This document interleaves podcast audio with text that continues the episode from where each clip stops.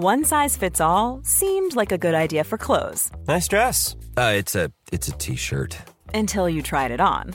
Same goes for your healthcare. That's why United Healthcare offers a variety of flexible, budget friendly coverage for medical, vision, dental, and more. So, whether you're between jobs, coming off a parent's plan, or even missed open enrollment, you can find the plan that fits you best. Find out more about United Healthcare coverage at uh1.com. That's uh1.com.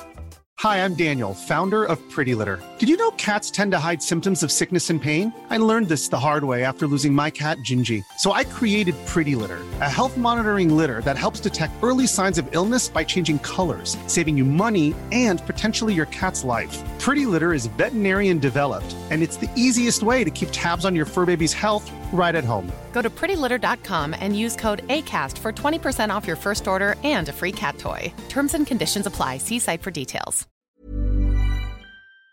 Welcome to the Cultaholic Wrestling Podcast. If you like a lot of wrestling on you, Ross is back. Ross is back. Hey guys, guys, Ross is back. It's Ross. It's Ross Tweddell. Not Ross. Not Ross. It's Brother Love. Um, There we go. Yeah, it's Brother Love. Uh, I thought it being Halloween week, Halloween Havoc, two nights ago, as we're sat here on YouTube, I was thinking, wow. Yeah, that's right, isn't it? Two nights ago. Uh, wow, we could do fancy dress like we do every year here on the YouTube, but it would appear thinking that was wrong. So that's why I'm sat here looking like this. It's definitely a Brother Love costume and nothing else. Uh, so thank you for not participating in the, the joyous festival that is Halloween, lads. That's all right. I I didn't re- I had no idea that this was going on. So almost as if it was a ruse, a physical gag. But you never know. I've been set up. Well, thank you very much for making the effort, Ross. I'd like to encourage all the viewers to definitely Google Brother Love. Uh, images of Bruce Prichard will probably happen, maybe on page three or four. But apart from the man making his return and making us all warm inside here at the Cultaholic Wrestling Podcast, you're joined by Matthew, not making any effort whatsoever with the Halloween thing, but making sure his hair's washed, and Jack, Hiya. the is his All right. middle name, King, on the couch with the. Jack the King. Where's this I going? thought about Yeah. that, yeah. What's going on? 'Cause it- We're, we're on Zoom this time, as opposed to Discord, due to the weird technical issue of Jack's call getting cut off every 20 minutes. Yeah. So, you know, that's half a Pacitti story, by the way. Ross, folks. it's been a right laugh since you've been gone. Honestly, it's been absolutely fantastic. I've been uh, I getting, was- I've I been, was just I've been getting saying- dropped out. I saw it on. last week with uh, what was the name you said? Then you went. I can't remember what it was. Lee, Uh, Lee, the lad from the lad from Lee, primary school. Bosh. But I've got to be honest with you. I flicked on the first week I was off, and I saw Adam, who of course instructed me and Jack to, to always stick to the wrestling and take two questions out the mailbag because the podcast was too long. I flicked through it every single time he was speaking about anything but professional wrestling. But thank the Lord, we've got clarification from the boss man himself that the longer the podcast, the better. So hopefully this week's will be three hours long. Mm. And that noise that Jack made was an incredibly positive one as he looks forward to this. So, Ross, again, thank you for making the effort with the the red face. Won't be red Not a face. problem. Then, again, it's your first time back after several months. Is there anything you want to? Sounds like it's been Several awful. months. Yeah. I mean, has it been months? About, about two months, maybe. I think it was September the seventh. Ah, Was the first, yeah. So uh, sev- seven weeks. Wow, is that all? Again, it's this year has been so weird when it comes to time where everything's taking forever but going by really quickly. So, yeah. anyway, it's good to see you, pal. Is there anything you'd like to say to the people who are no doubt um, drowning me out now with the cheers they're making, seeing that your lovely face is back on screen? I don't know. I bet there's a large portion disappointed that Adam's not sat here. But I need to just say that Adam is the boss here at Cultaholic. He does a lot of things off camera. So every single time he appears on camera, that's taking time away for the stuff he does off camera. So I don't want to say it's me or nothing. But for the sake of Adam, it probably is. but uh, I just need to thank everybody for their, their messages because I the, the, I put that tweet out back at the, the start and I just did it because people were asking, "Oh, Ross, where are you?" Because I'd missed a couple of videos. And uh, I just put that out just to let people know, oh, that's where I am, and there's no videos. And I, just, I didn't expect the the response because you get bogged down in the, the numbers doing this YouTube game, don't you? And just like you, you see my numbers from years ago dwindling down. I'm thinking, oh, nobody cares. But that couldn't be further from the truth. We've got a fantastic community here that watches at Cultaholic, and I'm just I'm still getting messages now. I got one off your mum, Matthew. She sent me a nice, lovely letter and a, a nice Oh. cardboard cut. uh, Hey, it's lovely. A nice cardboard cut out dog, which I've uh, I've me letters in the post now. Mrs. Botch, I've, I've finally got my finger up my arse and responded. But I, it's uh, it's been overwhelming, and I, I don't know what to say. I, I was blown away by the response, and yeah, read all of them. There was oh, m- maybe in four figures. I don't know. There was lots, lots and lots and lots and lots and lots. So if I haven't replied still, I'm very sorry. But if I, I don't want to just go, cheers, pal, thanks. If I, want- if I reply, I want to do it properly. So if I, if I was doing that, I'd still be sat here doing it now after seven weeks away. So I've blown away, but ready to get back on it like a car bonnet. Geordie Shore, way I, etc. Thank you very much, Ross, for that magnificent impression of Tom Campbell. It's good to see you back, and it's good to be talking complete crap wrestling with you for the next nine and a half hours or so. And also, Jack, let's not underestimate you and your abilities you bring to this podcast. How the hell are you, mate?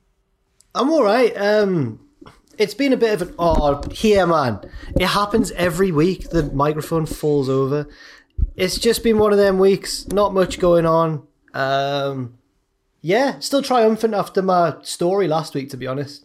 But apart from that, not a lot to report. Glad to see Ross is back, ready to ready to go. Come on, how are you, Matthew? I'm great. I'm all the better for seeing you, chaps. Lovely. Thanks for the cheesecake, by the way. Oh, you're welcome. Now, Yes. what- Cheesecake. where? Yeah, where was the? Were you just on a little bit of a trek? Just a little bit of a walk around. Yeah. Well, let's there's explain- been right, right. Um, so last week, and we'll get up to this in the Hall of Fame bit. I know people want to hear that weird wrestling thing that happens the rest of the time. Um, last week we are talking about desserts and the best one stuff, and that's why I nominated a cheesecake because it was sadly middle tier in this Facebook picture designed to get people, you know, annoyed and angry. And I went to Lidl uh, on the weekend because I've been um, to fill you in, Ross, not that way. That I have been trying to keep myself healthy and determined throughout lockdown by saying, right, one day a week, just like uh, Brian Butterfield, I get a cheat day. So I have to make the most of that cheat day. So on Saturday, I went and got myself Oh, got the box lemon and mascarpone, something else, cheesecake, and it's you can tell I'm ready.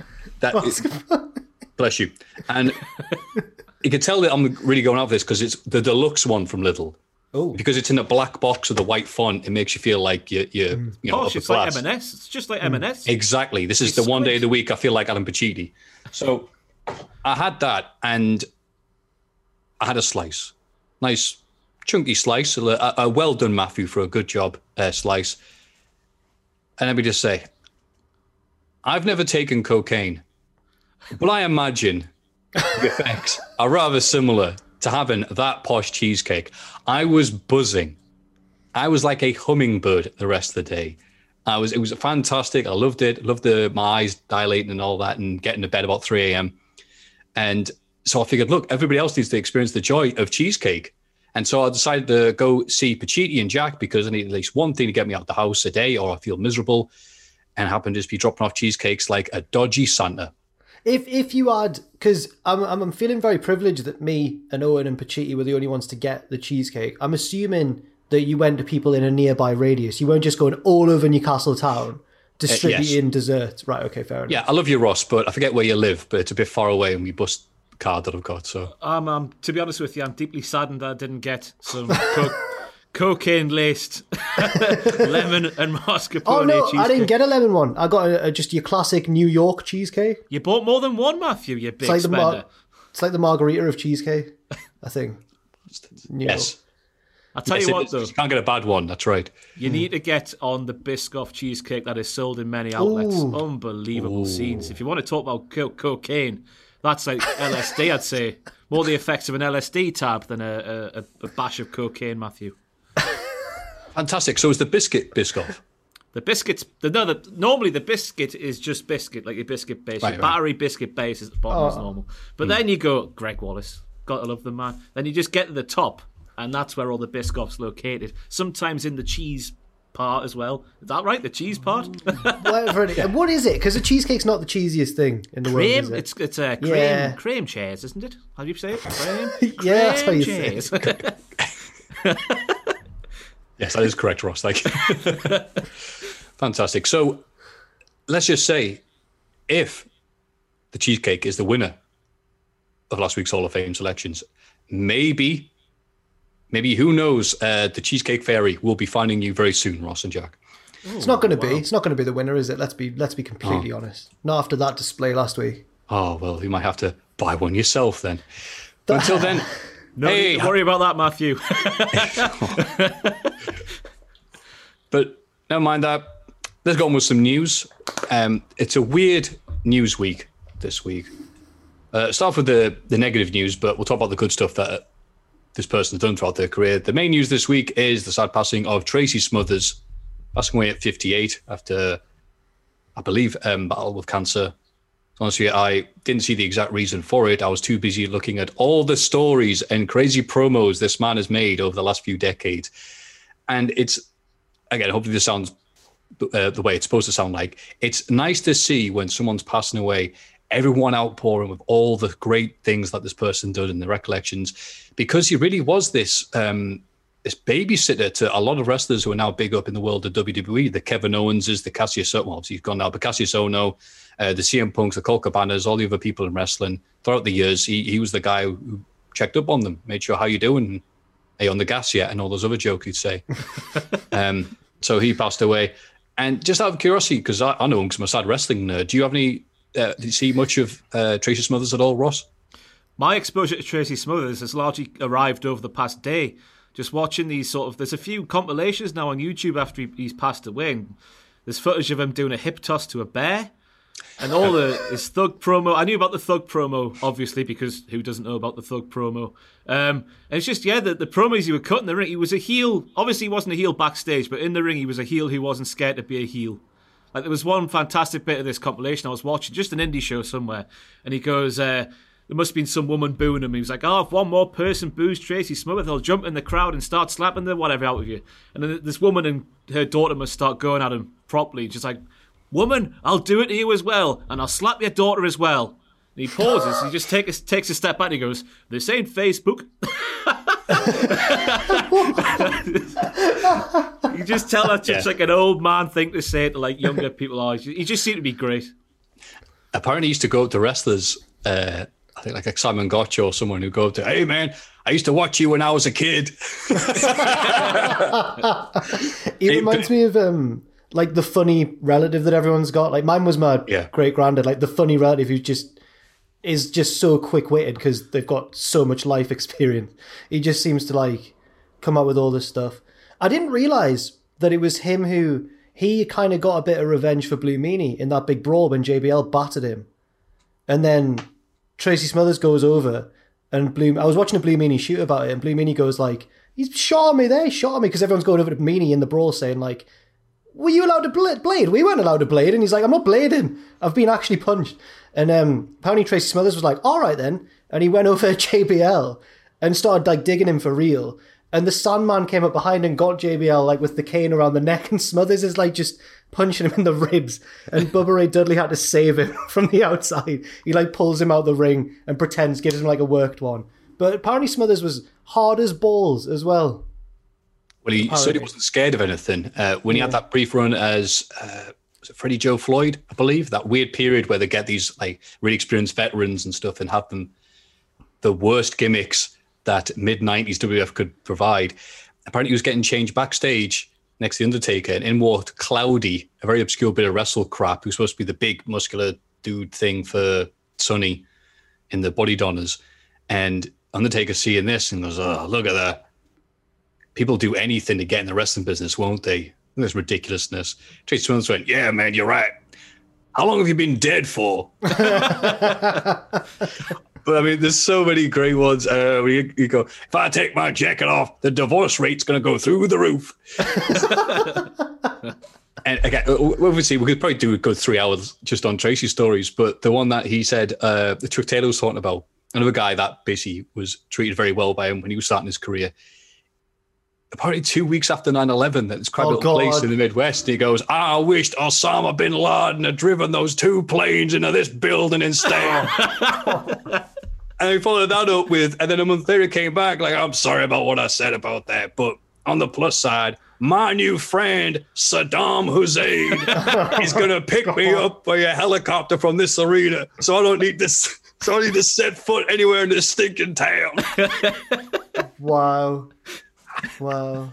It really does feel like you know this this cowboy type of guy in this this weird modern world is just like dislodged by time. Just you don't get people like this anymore. You don't hear stories like this anymore. So. He did a bit of um, touring in England, didn't he? Because I've heard did, yes. stories from people involved with like WCPW and stuff that who met him and just said he was just hilarious and also like really, really sound, but mainly hilarious. Yeah, he was with uh, Chris Hamrick in 1PW. So it's been 2005 to 2008 when they stopped booking him. And yeah, it came out and did the, did the stuff that he's been doing for the last few decades. He goes, If I hear Tracy sucks one more time, I'm going to straight up double mega mass homicide every last one of you. You know, like, all these Liverpool going, Tracy sucks, Tracy sucks. Right, that's it. Everybody dies. Prince of Amin, Prince of Amin with my favorite tweet ever. I think. Oh. Do you see Prince of Amin's tweet? It was so good. No, what did he said say? that me and Tracy Smothers once had a, a match so long and so bad that Roderick Strong ripped into me for 30 minutes backstage and he tagged Roderick Strong in it as well. Roderick Strong shouted at me for half an hour. Wait, was it? I can't follow that. yeah. Obviously. And again, there's just loads of them on Twitter, spending the rest of the time talking about it. But Tracy Smothers, obviously, he had some great matches as well, especially with that uh, tag team with Steve Armstrong and WCW. But one story was that he was arguing with a promoter uh, after the show, and you could hear the fans could hear the yelling, and then all he heard was Tracy Smothers shout, "Well, if you're gonna shoot us, hurry up!" so Tracy Smothers, they will do it one more time. Uh, T is for terrible, H is for hell, U is for ugly, and G is for jail because a third can't spell. spell. Thank you, Tracy. Moving on to your Wrestling. Uh, again, this is a real story. Former Raw superstar Brendan Vink, remember him, has been renamed Tony Modra. Uh, the real life uh, Adelaide Crows legend Tony Modra has been interviewed about why a wrestler suddenly trademarked his name. And he says, I've got no idea who he is. He claims to be an uh, Adelaide fan, but he's a bit disappointing, a bit disrespectful. I couldn't believe it. I didn't know you had to copyright your own bloody name. My lad loves WWE, and I see a lot of that stuff, but he's even asking why some wrestler he's never heard of wants to change his name to his dad's. So, yeah, apparently you can copyright someone else's name um, for some other purposes, as this man is finding out. So I it's like it if was I went, it's like if I went to WWE and called myself Kevin Phillips because I'm a big Sunderland fan, and I just took his name. Is that what he's done? He's taken the name of a, a man from his local sports team. Yeah, apparently he was such a fan that he just went, you know what, sod it, I'll just take your whole name. But he's not just a run of the mill. He's like a legend of the club as well. That's why he's such a fan of him. I thought it, when, it, when it was on your birth certificate, they couldn't take it off you or something like that because of the whole Cody Rhodes thing. Like Road, the Rhodes name was on dust. I don't know. You know, what, I don't know, but it's Maybe a bit that's a bad example. I've got no idea. Yeah. I'm just talking out my arse. I think it'd be more like if Ross got signed to, by WWE, and it could happen, and he showed up as like, ah, uh, here's our new, here's our new guy, our new co-commentator, Alan Alan Shearer. Shearer, yeah, yeah. That's more comparable. So, um, according to Tokyo Sports, the Japanese wrestling legend is set to return to WWE in early November and join which division? Uh, maybe NXT. Who? Oh, maybe Wait. Raw Raw and SmackDown. which, That'd be good. Japanese- which legend? You're going all over the shop here, Matthew. We need a name. Oh, I've forgotten the name. Is it Brennan Vink? Brendan Vink. That's right. like- Kevin you- Phillips, Japanese wrestling legend, Kevin Phillips. Yeah, right. And I better get it up. I copy pasted everything but the name. Fantastic, Matthew. well, Wow. could- well, let's just leave it as a mystery. You know what? Somebody is. Who's that Pokemon? Oh, there we go. Uh, Meiko Satomura. Oh Ah, yeah, yeah, yeah, yeah. Fantastic. Good scrambling there by Matthew. Fantastic. Anyway, she joined NXT UK. Of course, she has. She will be a WWE superstar and a coach at the Performance Center in London. And this follows an announcement earlier today where she said she would be part time at Sendai Girls Pro Wrestling going forward. So, yeah. Uh, you're a Oh, God, big man. Yoshi fan, Jack? I I know. prefer Toad. Hey, uh, what were you going to ask? Sorry. Just any thoughts about it? Well, she's. I think she's probably got connections in the UK because I remember she used to rock up in like Fight Club Pro and stuff. She was the That's champion right. there for a little bit, and uh, I'm guessing it's through that. Through that, it's a big coup for NXT UK because she's class, but busy schedule for her if she's going back and forth. A lot of air miles. Absolutely, and I'm just trying not to choke on my tea. Um, Good. there was an Impact Wrestling pay per view, but we'll get to that in the this week in wrestling bit. The other bit of weird wrestling news was the fact that uh, apparently some people got caught up in a weird news story that wasn't a news story, but is a news story to some. Uh, Hannibal TV said, "I have the list, the AEW confidential payouts list, and presented on camera." And you knew it was the confidential secret payout list because it had in giant font, so your nana can go to the library and read it if she's that way inclined. AEW confidential payout at the top with such uh, payments as Dave Meltzer getting paid off. Okay, fair enough. Wade Keller getting paid off. All right. Voices of Wrestling getting paid off. Like, wait, hang on. Something awful LPC, the message board getting paid off. And uh, anyway, that got, he said, Look, I've got it. Rene Dupree sent me this. Everyone else went, You know, that's a fake. You know, someone posted that as a joke months ago, right? I mean, it, it, you knew it was So- complete bollocks to start with because we weren't there. Our five pounds a Right. month, respectively. We get five pound each off Tony Khan to speak good about AEW. That wasn't on there. Exactly. We're on the genuine one. huh? The only Real one. one. we should do our own one next time. The dogs behind Matthew, five pound each. Ross's makeup, yeah, three grand. Uh, put it Only the best for Ross. but yeah, uh, that is pretty much all the news that matters right now. We'll move into the next section and talk about wrestling some more right after this. Everybody get excited for the Cultaholic Hall of Fame! Right after what, Matthew? This, the Hall of Fame segment. Yeah, there you go. Here we go in condescending order, so I'll be new to Ross. Travis, the band, five percent. Whoa, who nominated that? Who do you think nominated? I didn't. Rea- I didn't realize you were joking there. I was like, "What does he mean? Who does who nominate that?" I've done a couple of those uh, tier list videos with Adam about music, and it's very clear that the only music, the li- like literally the only band he listens to is Travis. no, nothing No, else. he likes Nothing- the beautiful South as No, well. no, he doesn't. I'm not having that. He doesn't like anything outside of Travis. It's unbelievable. I've never seen such a, a loyal supporter of one band and not like the rest of the bands out there. He There's a he few other supports bands them- out there. He supports them like a football team. He doesn't like any other band. Yeah, he only wears up- Travis colours, doesn't he? He Beige. turns. He turns up at Maroon Five away in his Stone Island, ready to cause some stuff. starts fighting young girls in the crowd. Turn. Gets the gets the the beige flares out. Ole, ole. oh god. Cheesecake, thirty-three percent. Oh, so I'm not getting cheesecake either. Ah, no, the fans Oh, have spoken. Sorry, Ross. Uh, this thanks for coming back. When are you leaving? And uh, in first place, Jack Story, sixty-two percent.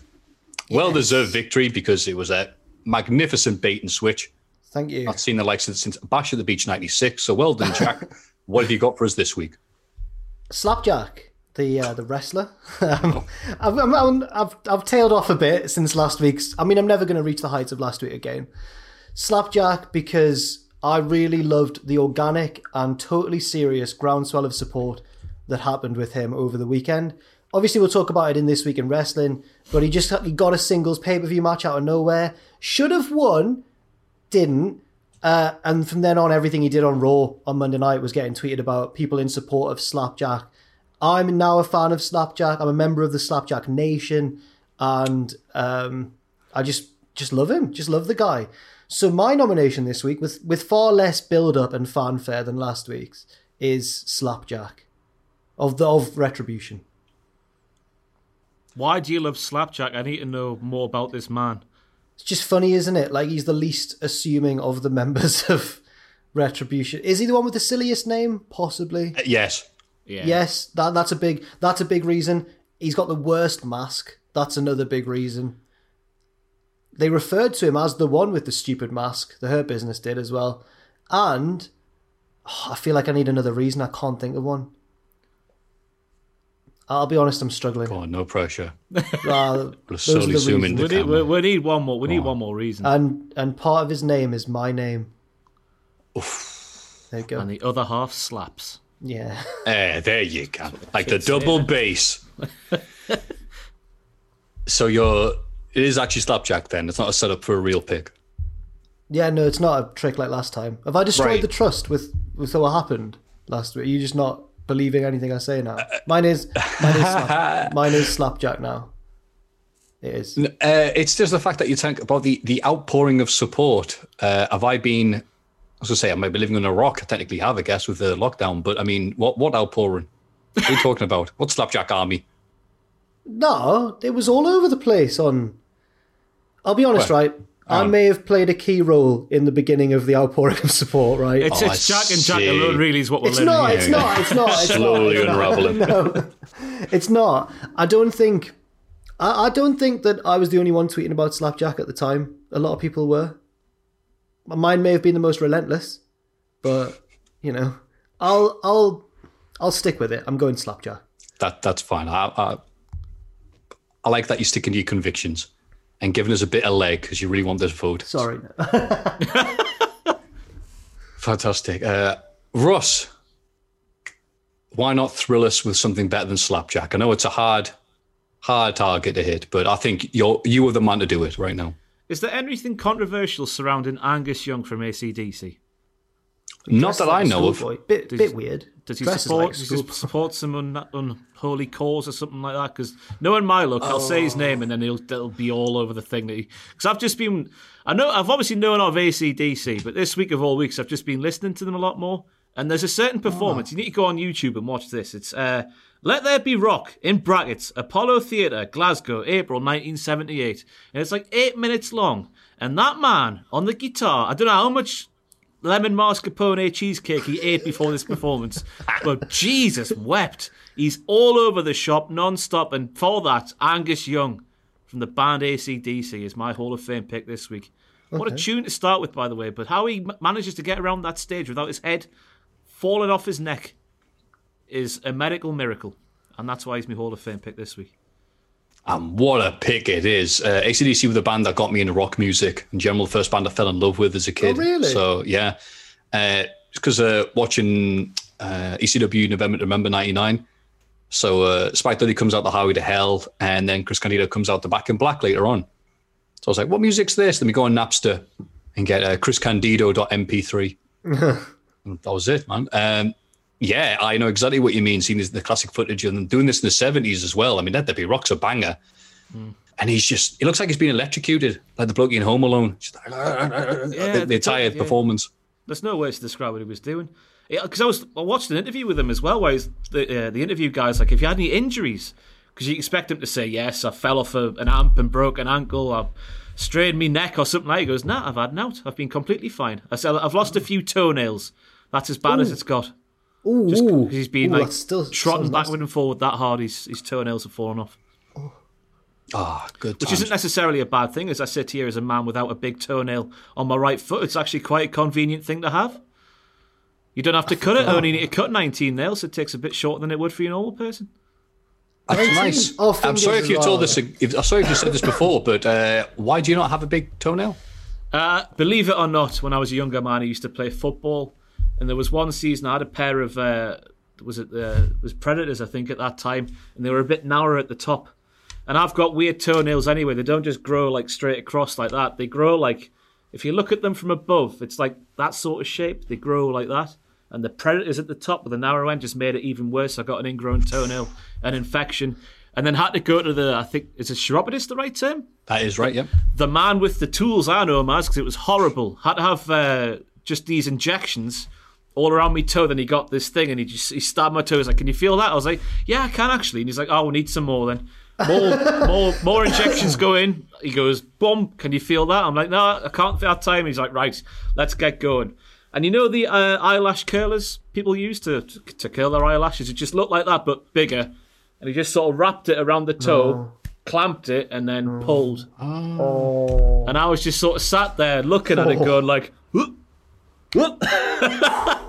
Like I could still feel it going out, which was the bad thing. Oh, it's making me me skin crawl now. But yeah, if I could have it done to the other toe, but be like under like anesthesia, just sort of out of it, I'd have it done straight away. Because not having to cut a big toenail, it's a it's a it's a privilege to have in this life. Wow. I'm glad I asked that question. Thank you very much, Ross. Just my camera. So let's not distract from that horrible story that you're not voting. the, the, the toe that Bollocks, looks bollocks to Angus Young. Let's nominate Oh, my no, big no. toenail, my deceased toenail, for the Cultaholic Hall of uh. Fame. Rest in peace, my right foot big toenail. That's my official nomination. Angus Young can be next week or somewhere down the line. My big toenail. He didn't die for nothing. I was feeling confident about Slapjack's chances of being Angus Young, but now I'm balls. So good. To be honest, my big toenail is more interesting than Slapjack. Oh, uh, well, no one's going to argue that. And the advantage is we don't need to see your toe to know what it looks like. We can just look at your face right now, and it probably resembles the same. It's a bit crustier. Oh, my god! The toe. all right, great, fantastic. well, as you drink, hopefully for the next ten minutes, uh, I will do my Hall of Fame pick. Uh, after last week's episode, why am I not in focus? Oh, wait, man. Sorry, man. Webcams are crap. Um, during last week's, sorry, after last week's episode, I was uh, reminded of that amazing Twitter thread that Pacitti had about the great UK TV moments that everyone should watch. And I was reminded about Robot Wars because someone liked something I said about Robot Wars. And I ended up going in the Robot Wars wiki and reading about all the Robot Wars drama behind the scenes that I had no idea about. And now my mind has been blown by these revelations, which include during the auditions for Series 3, a spike wielding robot weighing 77 kilograms was being tested when it suddenly activated without warning. It ended up injuring a technician in the arm, prompting criticism from other Roboteers, including Rex Garrod. Despite this, the unidentified machine was present in the pit during filming for the Third Wars, and whilst being situated on a trolley when entering the studio, it unexpectedly activated a second time, and with no functioning failsafe to cease the machine's movements, it charged across the arena, eventually stabbing a crew member's leg with its spike. And sadly, this doesn't say if it was the same blokey, but God, it'd be horrible if it was the same guy going, Are you sure it's, un- uh, it's not going to work? yeah, it's fine. It's safe now. He's had his shot and he gets attacked again. And I thought, bloody hell, people actually getting attacked by the robots? I had no idea about this. And then some more drama. The Big Cheese was a robot that was flipped by Chaos 2 in Series 3. But after it had been eliminated, the house robots went akka on it and did some more damage to it. And the bloke who ran it was like, Oh, thanks, pal. I have to like fix that. You know, that costs money. So he made the wheelie big cheese as revenge and went, bollocks to this. All I want to do is flip Sir Killalot because no one else has flipped him before and he's wrecked me, me stuff. So apparently he went three, two, one. eh, He did a 180, ignored his opponent, went straight for Sir Killalot and went underneath him, but couldn't flip him because the producers had apparently lied to the contestants about how much Sir Killalot actually weighed, which is Oh. twice the amount that was reported. So he couldn't Bloody do it. it's the Montreal script. It's the where's Robot Wars filmed? Uh, I don't know actually. A big It's carriage. it's an Slough. RAF base somewhere, I think. the Slough screw job. Slough screw job, yeah. But all of that pales in comparison. The pile of poo housery that was Tornado versus Razor in the Oh. I can't three. talk about this. Razor's A lot of people are saying the robot, same in the in the tweet replies to this. By the way, a lot of people are still mad about this. I'm a, I support Razor like Adam Pacitti supports Travis, right? I can't talk about this. This ruined my childhood. I remember seeing this as a kid, and and I could tell I don't remember seeing it as a kid because I would have remembered it. So, tornado's a, a square four wheeled thing, and Razor looks like a bottle opener, with a big knife coming through it. It's a better design than that. It's beautiful. Come on. I'm trying to set a picture. You know, Sorry. Shut, shut your eyes, and you're almost there in, in Slough, getting screwed. and to prevent the the big knifey thing coming out of uh, Razor, Tornado were allowed to add on a giant steel cage around itself. And they even Not had like the guy interview with the blokey beforehand, like, "Hi, I'm one of the judges here, the officials." Yeah, it looks fine to me. It's now twice the size it used to be, and, it- and but yeah, it looks fine. Looks fine. Yeah. So they go at it. Razor's still able to get at it, surprisingly, despite this huge cage, but it locks onto it, tries to put it in one of the pits, which will likely uh, take out a robot because obviously you can't get out the pits. The giant cage prevents it from going in the pit. So it's kind of just hanging there, like, guess I'll just float. and then there goes the judge's decision. They go, nah, Tornado won that. And it's like, it, it- imagine if they're able to put like a really big towel over the goal uh, so you couldn't score on your half of the footy match. I don't know why I said big towel. I couldn't think of a big covering. Wall, big a- a duvet. bus, parking a the bus, bus. in front of the Yeah, goal. parked a bus in front of that. That's it. That's even better than my big towel. I parked a giant bus in front of uh, your goal so the opposition couldn't score. And that's what this final was. So I got myself all riled up, tweet some stuff, and people were like going, wow, Matthew and Jack hate each other on the podcast, but they come united on Twitter against their love of Ro- uh, Robert Wars drama. So I thought it only fair to nominate this this week.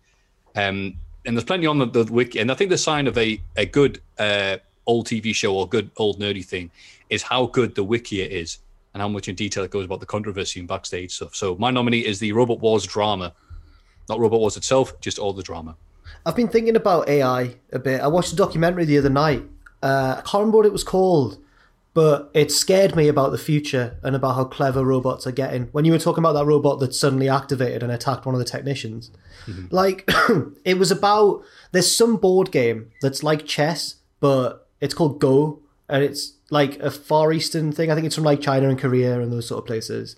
And in London or in England somewhere, they build this robot or this computer that can play this game, and they challenge like the grandmaster, the greatest player ever of this board game, and they have five matches over the course of five days in South Korea, and the bloke like loses four one, and it's just like, it, oh, he's talking the talk beforehand. He's going like, oh yeah, I'm confident that I'll beat this machine. I think it'll be five 0 to me, and he loses the first three games, and he's devastated, and he wins the fourth one and like the comments are all like i cried at the end of the fourth game so emotional. I'm just like terrified at the idea of robots and there is going to be a robot war. Don't know if it'll be in our lifetimes but at some point.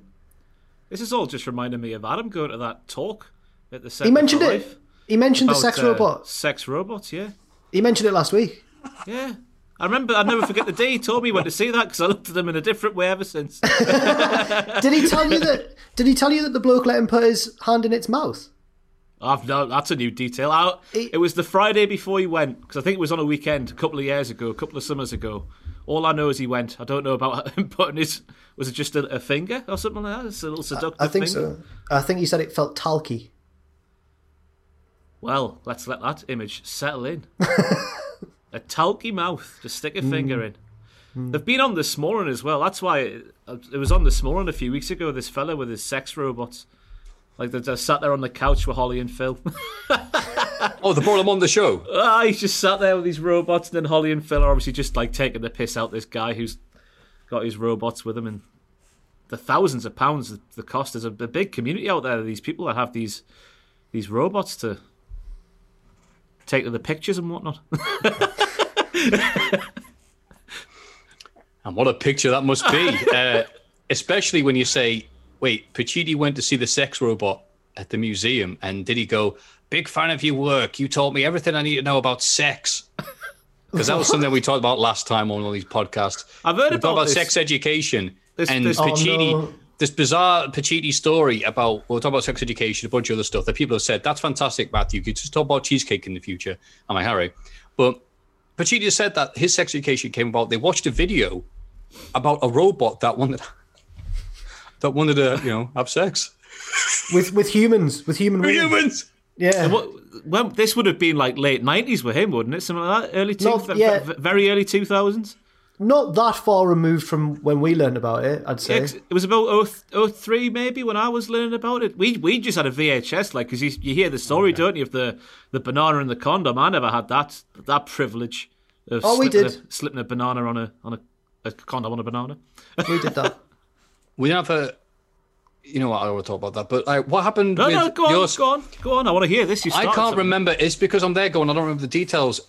The the bloke he said this is a condom and this is how you use it. He didn't use a banana, but I can't remember what it what the thing was exactly. It might have been a rolling pin.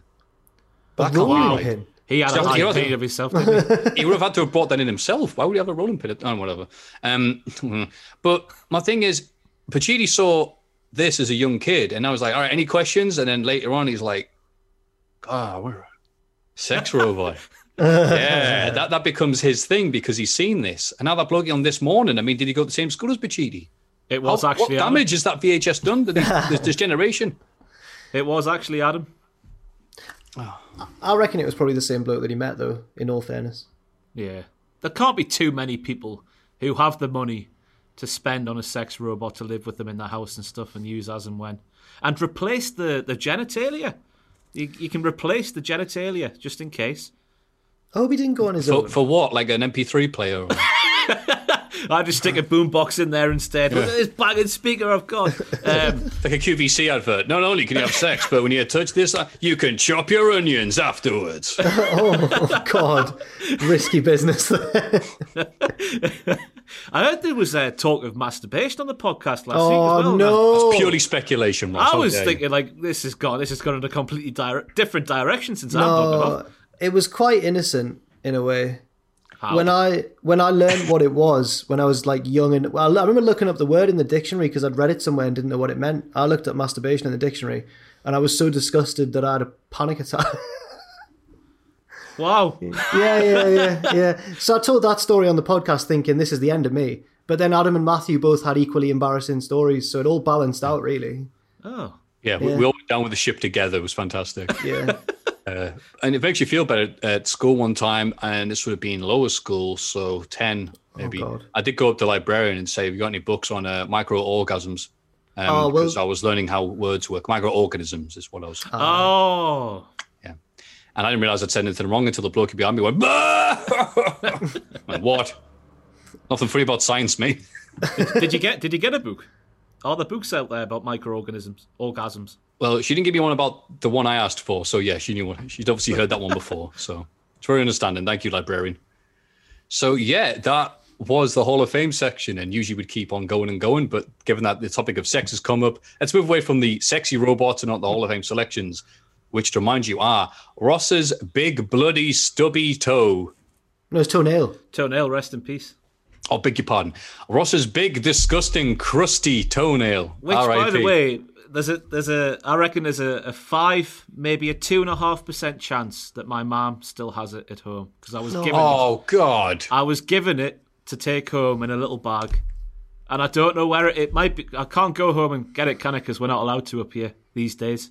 Um, but yeah, maybe one day down the future, I'll just go home and ask me mom, mom, you got you got me big toenail. Imagine if a police officer stopped you and goes, "Hello, hello, hello. What's all this?" He goes, "Oh, I'm just going back to get me toenail from your mum." Like, okay. You'll know what Uh, I'm talking about. And if you thought that sounded silly, uh, Jack is nominating Slapjack Yes. Yes, I am. on behalf of the Slapjack Nation. And won't we look foolish when all of the S- Snapjack World Order vote and win hoping so. next week's uh, I'm hoping so. selection? Yeah. But they're not. They're going to nominate Robot Wars drama because I've said it. last. I Let's said it with finish it last. conviction. It might do, but you know what? I read something, I was into it, and you know, like a cat that's just killed a small animal. I've dropped on the doorstep of Cultaholic and gone, look at this. And don't worry, I know you're asking that question. Can I vote for this? You can, you can. Uh, go to patreon.com forward slash Cultaholic and place your votes uh, now. Before we fin- finish this segment, I No, wait, to don't know- vote. Don't vote. Ross is talking. Go on. Oh, no, I need to know if there's any controversy involving uh, Craig Charles. Because I would expect Hmm? the list of controversies involving him backstage at Robot Wars of all places to be to be as long as your arm. Because it's Craig Charles, for goodness sake. He's a loose cannon. Is it similar to the wrestling business, the Robot Wars business? Uh, be, probably. He Politics walked out, backstage. He, he walked out the back door. so, wonder what little name they gave it in, in Robot Wars world. Do you reckon they've got their own language? Like kayfabe and stuff? And, Yeah, probably. wow, imagine knowing that. What, when the robots are backstage. No, the people who build the robots, man, they've got their own lingo, like the The, rest of the robot, the, business robot, has. the Roboteers. The roboteers. Yeah, the, ro- the, Roboteers are the technical name. I thought, right, so Killer talking Matilda and going, oh, it, it, here's the his up. Here comes Craig No. Gizzle, Charles Gizzle. now I'm imagining Matilda and, and Sir Killalot just stood with cups of tea and catering, just like, all right? Who have you got later on? I've got I've got wheelie big cheese. Ah, what a knob. Hope he doesn't try and flip you again. Yeah. Psst, he thinks I weigh 250. Ah, ah, ah, ah, ah, ah. I've been on the juice, brother. yeah.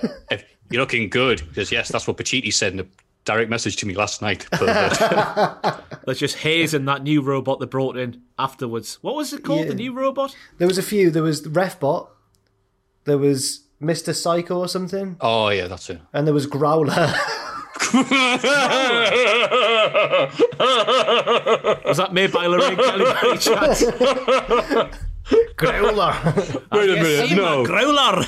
Wait a minute, wait a minute. It can't be right, can it? I think can't be called please Growler. Google it. I think it was. Is it nice? Yeah, Growler. Growler was uh, the dog one. Yeah. Uh-huh. Has there ever Big been a wrestler called Growler? There must have been. there must have been. Do you know Matthew? No. He does. No, but they'll probably be joining uh, Retribution next week. So let's hope for all of us. Anyway, uh, yes, Mono Talk of Growling, go vote uh, now. This is this week in the wrestling. It's this bloody week in the wrestling. Ah. And now for the weekend wrestling. Hopefully, Ross has been watching all the fantastic grappling that's going on. Of course, yes, he I has. have. Yes, WTF Moments is back and on the channel. If you haven't already watched it, you can go back. Don't worry. But until then, SmackDown. Uh, Brian is on the KO show, and KO says they'd make a good tag team. Brian is doubtful due to Owens' past, but they get a chance to test his theory as a lot of people interrupt. This leads to Owens, Brian, and the Street Profits versus Ziggler, Rude, Nakamura, and Cesaro, and the Blue Eyes win. Well done for putting Blue Eyes there, Jack. That's good. I'm back on the notes. No more Adam. I'm back. Here we go. Yeah, you missed a little thing we had going here. Pacitti would copy paste the WWE description of the matches where, I used to do that back in the day.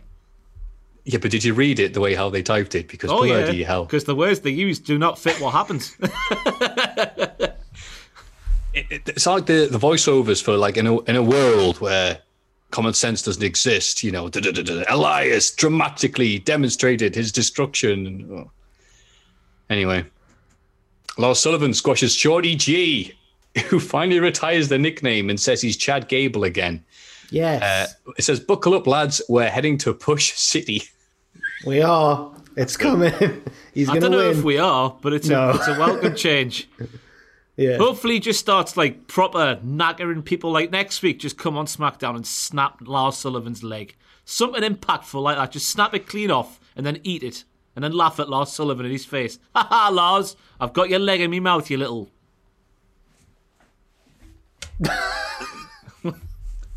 That'll be it word for word. I can't swear. Yeah, I didn't realize until having a look back at Hell in a Cell 2019 that it's been one calendar year that Chad Gable's been doing the Shorty G thing. Because that match with Baron Corbin that inspired him to go, no, no, he called me Shorty. So I'll call myself Shorty G. And he lost that match to Baron Corbin. Embrace who you are. I am Fatty T.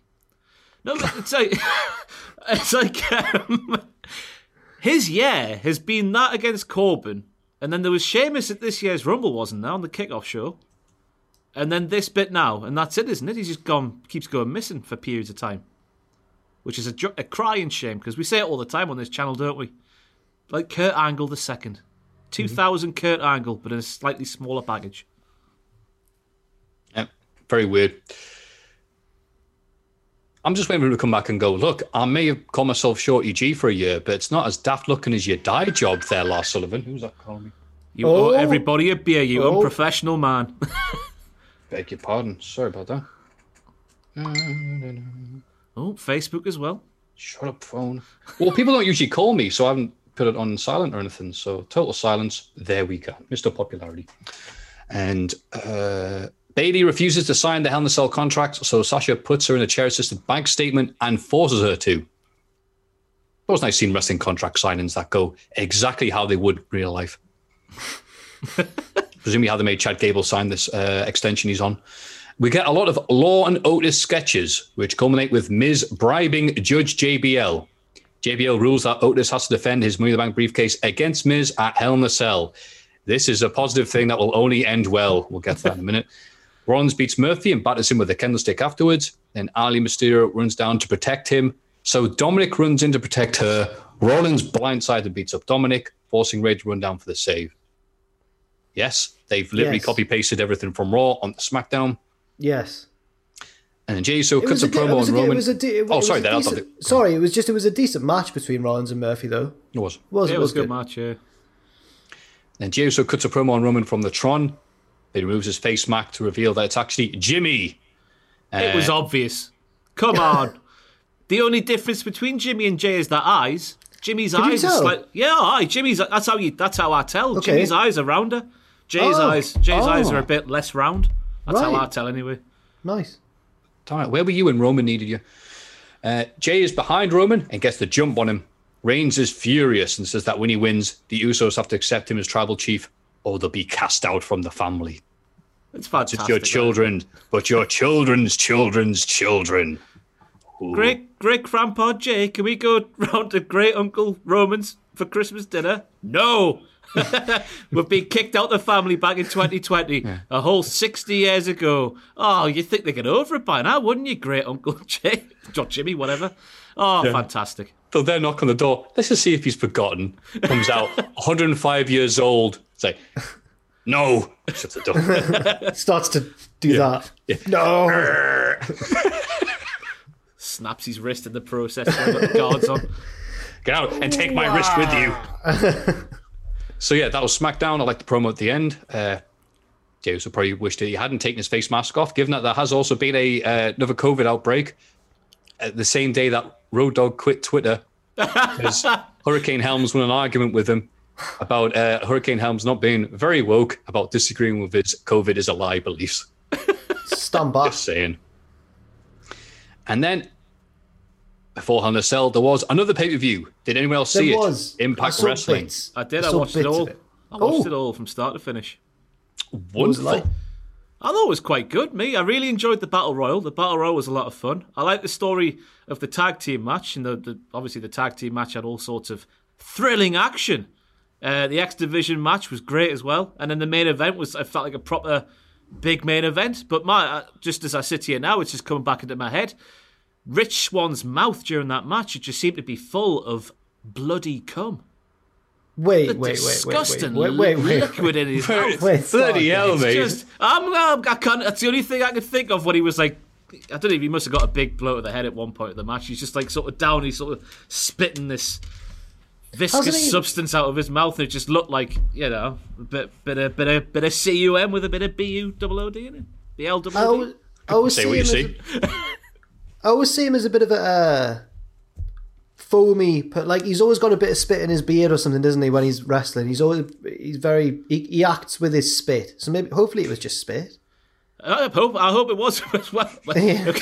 No, Eric Young, just halfway through the match, straight in his mouth. Um, but yeah, get that visual out your head. Um, production errors aside, I thought was a pretty, a pretty good. Brian Myers in that battle royal, like Brock Lesnar, so he was chucking folk every direction. Never seen that before from him.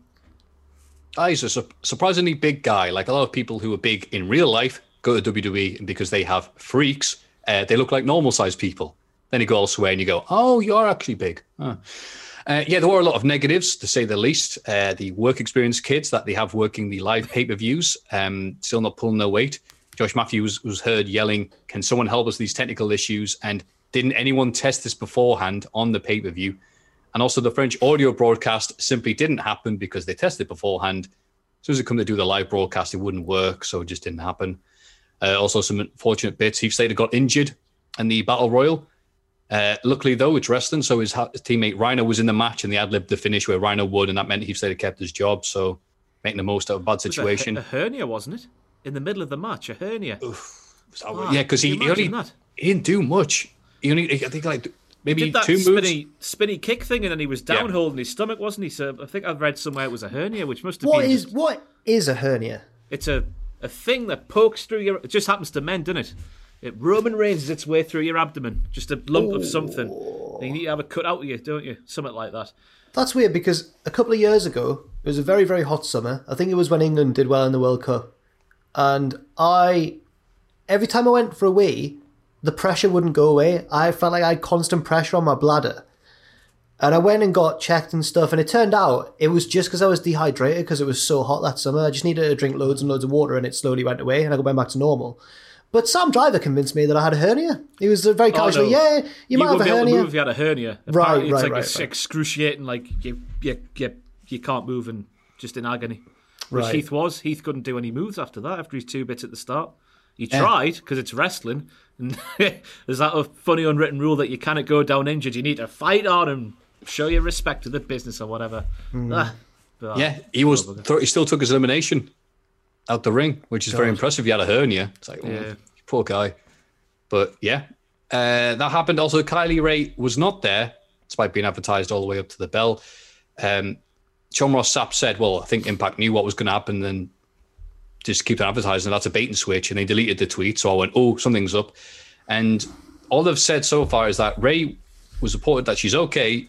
She just didn't show up, and that's all got so far. So move It on was- from that. It was difficult for Impact because um, I heard a good point that was like they don't want to turn it into a bit of a storyline or say like, well, she's not turned up, so this has happened in case something really serious and bad has happened and she's not, she's like in danger or like Yeah. has really hurt, like become like if, if something like if she's in hospital or something. So they didn't want to call anything on the fly in case it emerged later on that something really bad had happened. Yeah, just fair enough. The positives were, I agree, Rich Swann versus Eric Young was good, blood and cum and all. Uh, Harvey the North are champs again, but without a crowd, I'm so used to the Thunderdome and the AEW fans being there. It was all right. It was good, not great. It wasn't awful or anything like that. It was like ordering soup at a restaurant. You know, glad- nothing wrong glad- with it, but I'm not going to do it very often. You're glad that the North are tag champs again. I like the North. I like Ethan Page because he's, I think, the only wrestler to have actually gone up in like uh, in quality, performance, and what he's been doing on Twitter. Uh, I think he's one of the only wrestlers who's actually improved in 2020. So, Right. Well, it's just and the that's machine, it. gu- Look at machine guns on. Okay.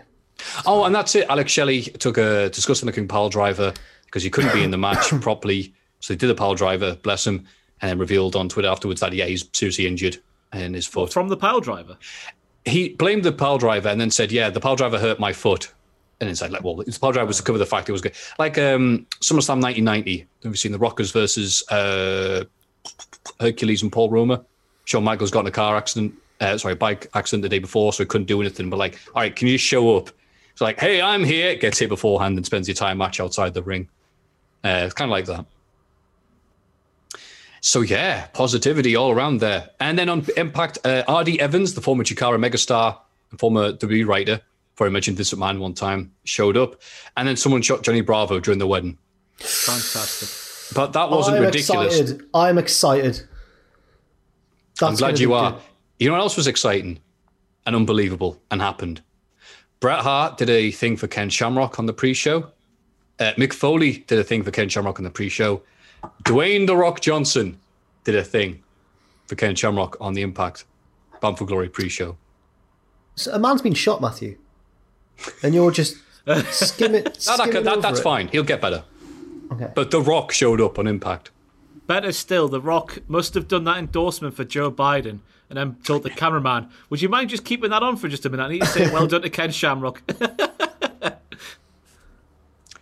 Well, on the same level, of, you know, it's Joe Biden, Ken Shamrock. They're always laid in the same. but then that pay per view was quietly ignored because Hell in a Cell was the day afterwards. A lot of wrestling right now. Uh, the opener, Roman Reigns defeated Jey Uso, who quit to protect Jimmy from being choked out. The Wild Samoans made their first like proper appearance, you know, uh, that side of the barricade in about 25 years to acknowledge Roman as the head of the family. A nice bit. I like this match because I like the Roman Reigns thing he's doing now. The WWE style of wrestling where it's trying to be dramatic and they're yelling the plot like in every Charlotte Flair match was like, aha, do you get the thing that I'm yelling at you, which is the story of the match? Aha. I find that to be very like forced and over dramatic. It just comes across as crap. But Roman Reigns doing it with Jey Uso, I'm really liking it. So, uh, what did you think, Ross? I was saying in my videos, those three lads should just stop the wrestling. Just they're, they're wasted in, in the wrestling. Just go and be actors because it's absolutely fantastic. But I, I get what you're saying about the, the them spelling out what they were doing. But WWE booked themselves into a bit of a corner with this. Well, with the Hell in a Cell pay per view as a concept to begin with, but this year, especially with three matches, So you got to try and make all three of them very different, don't you? So people don't get too bored. And this was like just all the drama, not too much using the cage and whatnot, and they had to sort of go too far in one direction. But I thought I thought it was fantastic, mate. They just get them in all the films, all the big action films, Dwayne. If you're watching, of course you are. Love the wrestling, don't you, Dwayne? Uh, get them in all the, the Rampage sequel. That's a, that's a rock film, I know. Tooth That- that Fairy is 2. The mummy returns again. Jack, what did you think? I liked it, but a little bit less than the general response, I think. Because as you mentioned, it was just a bit too on the nose for me, a little bit. But they, as Ross said, they're really good at it, so it was fine. Like, it, it worked still. It was still a good match. I tell you what, though, if I was Jey, I'd be getting rid of Jimmy. That's the second time he's got his he's stuck his beak in, and then cost him a title match. I know that Jey might have been you know unconscious at the time when Jimmy came down, but still, stranger things have happened. Istanbul 2005, that was what I was comparing it to. Jey Uso when Jimmy came in was half time, 3 0 to AC Milan. Who knows? If Jimmy didn't come down, Jey could have done a Steven Gerrard, a Vladimir Smicer, and a Xabi Alonso, couldn't he? And a dirt Jerzy Dudek. and a Jerzy Dudek in the extra time and pens, wobbly legs and all. Who knows? Jerzy Dudek. That's right. I know exactly what's been talked about here. Elias do, you defeated you Jeff. Hardy. You You must do, know the you most do. famous Champions League final of all time. do. Come on. I do well, nothing to contribute, so I thought I'd talk about Elias, who defeats Jeff Hardy via DQ when Jeff hits him with the guitar, uh, a guitar even, because he's an idiot, it says Well, here in my yeah, note. well, he is. he is, he's a big, stupid idiot. No winner's Uh, purse for you, Jeff. Yeah. You've lost the match. So, just so I'm clear, Elias has come back and he says, I want revenge over Jeff Hardy for that hit and run thing. I was under the impression that Sheamus was the one responsible for that months ago, and that was cleared up with the piss test and all that feud where. Uh, sorry if you've heard this before, but they mentioned that Jeff Hardy has had some substance issues in the past. Um, and they established that. So is Elias supposed to be being a dick and pretending that the Sheamus thing didn't happen? Or are we all supposed to pretend that that didn't happen? I don't think it was ever confirmed it was Sheamus. I think it was confirmed that the guy had a red beard and red hair, which sort of narrows the options down. I know. I, I speculated that it could have been mid noughties pop sensation Newton Faulkner.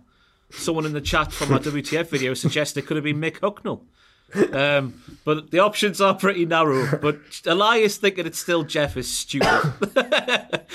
No, wait, I remember because we brought this up months ago. We did say it could have been Sheamus, or the other likely suspect would be fake Eric Rowan. Fake Eric Rowan. I hope he comes back. to say just one appearance. That's all I'm asking. Uh, what did you think of this uh, Elias mega push? Because he's got this album, which is currently number one, according to them. Uh, Jack. Um, it's not got off to a great start, Matthew.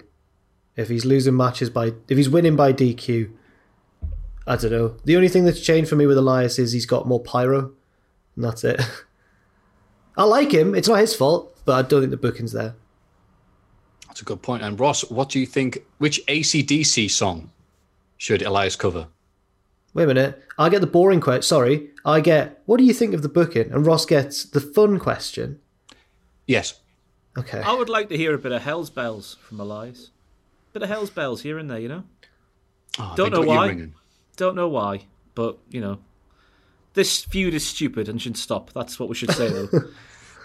it's stupid from Elias's perspective. It was stupid from Jeff's on Sunday.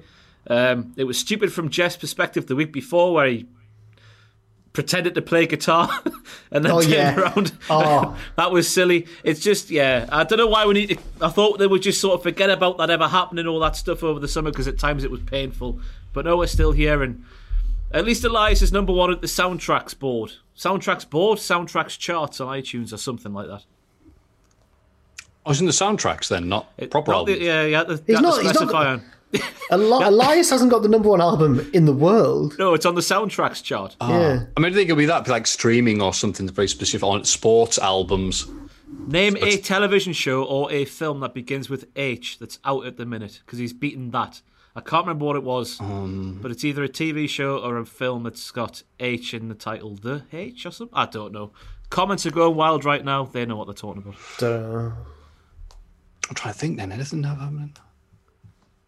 Uh, The Hunger Games. That's it, Raw. Yes, The Hunger Games. That Okay. brand new hip hop and happening film. I prefer there'd been a, a sports uh, music section, so it's, it's him and Vinnie Jones vying for number one. and then, if that wasn't silly enough, Otis loses his Money in the Bank contract to The Miz after Tucker turns heel and costs him the match. In fairness to Ross, he called this what a year ago. Eight months, Jack, I think it was. Eight Nice. months. Back in February, we saw, uh, well, it was Sonya, wasn't it? It got revealed to have sent the text to Mandy, and that's why Mandy was. No, that's why Otis was late for the date with Mandy, and that's when Ziggler swooped in. I put out a tweet that was just like, which cockwomble was the word I used? Which cockwomble would meddle in Otis and Mandy's business? It wasn't directed at anybody. And then Tucker, the insecure and probably slightly guilty man, he replied, Ross, you better watch your mouth or something like that. You're getting into dangerous territory. So ever since then, I've never looked at Tucker quite the same way, and maybe I could have stopped this happening on Sunday. Who knows? Oh, Otis, watch out! Ross runs in. Stop! I got the tweet eight months ago. Um, but I, it's uh, yeah, it was a bit of a stereotypical promo from Tucker, wasn't it? Afterwards, saying, "Oh, I was, I did all the work, and he took all the glory, and this, that, and the other." I guess, I guess it fits in this scenario. Um, but it is a shame that Otis never quite got to, to realise the boyhood dream. Uh, but I guess the Miz is a better fit when we're just looking at things from a purely performance standpoint, maybe. as much as that pains me to say, by the way. Yeah. It would have it would have helped Otis if they actually put focus on the guy. He would if he were watching WWE between sort of Money in the Bank and now, you wouldn't be forgiven for forgetting that Otis was Mr. Money in the Bank because he was never on there. Mm. Yeah, amazing how he was one of the most popular things on SmackDown, thanks to the Mandy storyline and the, the fact that he beat up Ziggler, and we could all really get behind that. And then, yeah, they they. I remember when people said the speculation that happens whenever anybody does anything in WWE that oh, people backstage reports that people are massively upset or whatever about Otis winning the Money in the Bank. I think it was something along the lines of uh, he got it put on him as a joke, or Vince McMahon decided on the day that Otis was going to win. And I think Jack and Ross and Pacitti have all been saying like, "Oh, it's a joke. It's it, they're going to give it to someone else or something." And I was one of these people going, "Don't be silly. Otis has been so popular late on this year. Why would they take? Why would they flush away all that hard work by taking his valet from him, and then his tag team guy from him, and then his Money in the Bank contract from him, and have the guy that just interfered on his behalf to lose the Money in the Bank contract, then go out with a bit of paper in his hand that may or may Oh. not have been the script, and then throw it on the floor as he's doing the interview. Yeah. Yeah, I missed that bit. Yeah, Yeah, I I did too until someone told me. But I said it can't be a script, can it? And someone said, "Well, why else would he have a bit of paper in his hands at that exact moment?" I'm like, Blowing his nose. "No, I know what it was. It was the AEW confidential payouts." God, I cannot believe. This is a wrestler, ten grand. That could have been me. And then he turned on the Otis. So yeah, thanks for coming, Otis. Uh, Sasha Banks forces Bayley to submit to become the SmackDown Women's Champion. And even though Bayley had a bit of uh, IKEA construction issues of the Singapore cane at one point, I thought this was a very good match and one of the two reasons to probably sit down and watch this pay per view. What did you think, Jack? Funny question. Um, I don't really. I I thought it was the best match of the night, probably wasn't it? By But I don't that's understand. what But what, what, what I was stumbling over there was what was she going to do with that contraption that she made, the two kendo sticks in Slam Sasha through, I reckon. Uh, But I thought, I thought the way, the way that she gave up sort of fit the heelishness of her. Like, oh, Yeah. she tried this meddling thing Yeah. and she gave up. Credit to her for like, I guess that was the planned spot to actually go through with it. Credit to her for not doing it. Yeah. it would have been would have been naff if she did so. definitely. But no, um, no, I really enjoyed the match. Though I thought it was the best match of the night, and Sasha takes some bumps, doesn't she? Like all the time. She absolutely does. Ross, Yeah, thoughts? echoing, yeah. Question mark. Match of the night. Just yeah, let those two wrestle forevermore. I don't know what else to say. Whoa, blues and twos there. Whoa, Whoa. that looks so cool going past the blue of your. Fa- oh, lovely. It was uh, it was an it was an ambulance, oh, Black Betty. Ambulance. ambulance. And Twix, I know where you live now. And I didn't realize this until now. Did you know this, Ross? that Jack is five minutes walk away from Cultaholic HQ. I was. I. I've been past the, the, the Oh. flat once upon a time going to the, the Hancock pub. No. Aye. Yeah, remember when we used to be able to go to the pub? Yeah. No. Uh, No, I mean we still can, and you know, sit and drink with strangers. That's something that Right. is definitely celebrated around here. How you doing, mate? Don't talk to me. All right, mate. hey, did you see Hell in the Cell, mate? What do you think of Bobby Lashley somehow beating Slapjack to retain the US title? Right, Mate, this mate, what- mate, I'm talking to you. Anyway, go on, Jack. this this this kick started my love for Slapjack because Oh, he no. just gets thrown in for no reason, and and you know what? It wasn't a squash. I mean, it nearly was, but it wasn't a squash. He held his own, and if Slapjack had won the US title, oh, that would have been absolutely fantastic. Why did you not like it, Matthew? I mean, that wasn't a squash. Okay, maybe you're right. Three members of Retribution trying to get in the ring to attack Lashley, and Lashley making his own save on three Retribution members, and them going, "Damn it, we'll get you later mean- on." It's rather hurt this Yeah. result. That was Zero and three, zero and three on televised matches. The moment Ross, I did it for join in this digging? Yeah, wait, the moment I did it for. Do you remember the days when Retribution, before we knew they were called Retribution, would rock up and everyone ran away? Even Michael Cole scampering away up the ramp. Now we've got a scenario where they were stood there, haven't just run away from Lashley inside the ring. They was just stood at ringside facing off against the Hurt Business. And referee, as we all know, the, the referees in WWE, they're made from paper, aren't they? They're soft as out. He just walked past them, gave him the belt, and then just walked right in front of them, almost mocking them as he walked by. That's how far Retribution have fallen. But I, it's it's it's a bit, a bit painful to watch, isn't it? Because you're thinking these lads and lasses that work so hard to get to WWE, the promised land, the money, the fame, the glory, and then they're given this the, a crap gimmick to begin with. They're signed to Raw, which makes no sense, and then when they're in the ring doing the wrestling, they're booked, which makes them look not very good at doing the wrestling. And then the runaway. you you won't know about uh, Adam and Matthew's bet, but Adam and Matthew have got a bet on, What is the bet? which was when did it start, Matthew? A few weeks ago. Uh, three weeks ago, I want to say. Okay. And what is it? What is what's the specifics of it again? I think Pacitti said he was defending Retribution, and Yeah, he he- said yeah. one of them would win a belt. It was Mustafa Ali, I think specifically. I think I said any of them, but he said Mustafa Ali, and I think, well, yeah, I think if anyone's going to win a belt, it's going to be him. okay. I, I don't see titles in Slapjack's uh, future. And when have they got Slapjack, a, I can see Slapjack with the 24 7 title, but I think that's. Oh, I, no, th- thank you. Uh, objection. I said anything but the 24 7 title. Oh, that right, doesn't you're- count. You're a clever man. now? When when is this? When have they got to win it by? Survivor Series. I stood at the 2023. Well, Yeah, I think Survivor Series is what I said, yeah. I think you've got. So every week we've been doing like Mustafa Ali watch to see how he's been doing. I Well, he didn't Matthew's. do very well this week, did he? He ran away twice. I think. I was going to say, think yeah, that well, this is Hell in the Cell we're talking about now. Just wait till we get the Monday Night Raw. I think. Oh, I think, God. you, I think your ten is safe, or however much it was. uh, Adam should pay up now. Well, Pacitti hasn't got a good memory, so I think I'll fleece an extra fiver off him. Sorry, no one watches the podcast. And then Randy Orton defeated Drew McIntyre after a bump from the side of the cell through the announce table. Randall is WWE champion once again, and there was much rejoicing, says here. I think that's a lie. Um, after two Hell in a Cell matches, I was a bit spent, not just because of uh, the Hell in a Cell match itself, main event, but because of this feud I don't care about right now. And I especially wasn't really into this much of the action. It was didn't tell much of a story outside of uh, okay, Drew McIntyre has cleanly defeated Randy Orton twice now, so now it's time for Randy Orton to beat Drew clean. I don't think that's much of a story. I didn't think much of it. They worked hard, I guess, but I didn't care.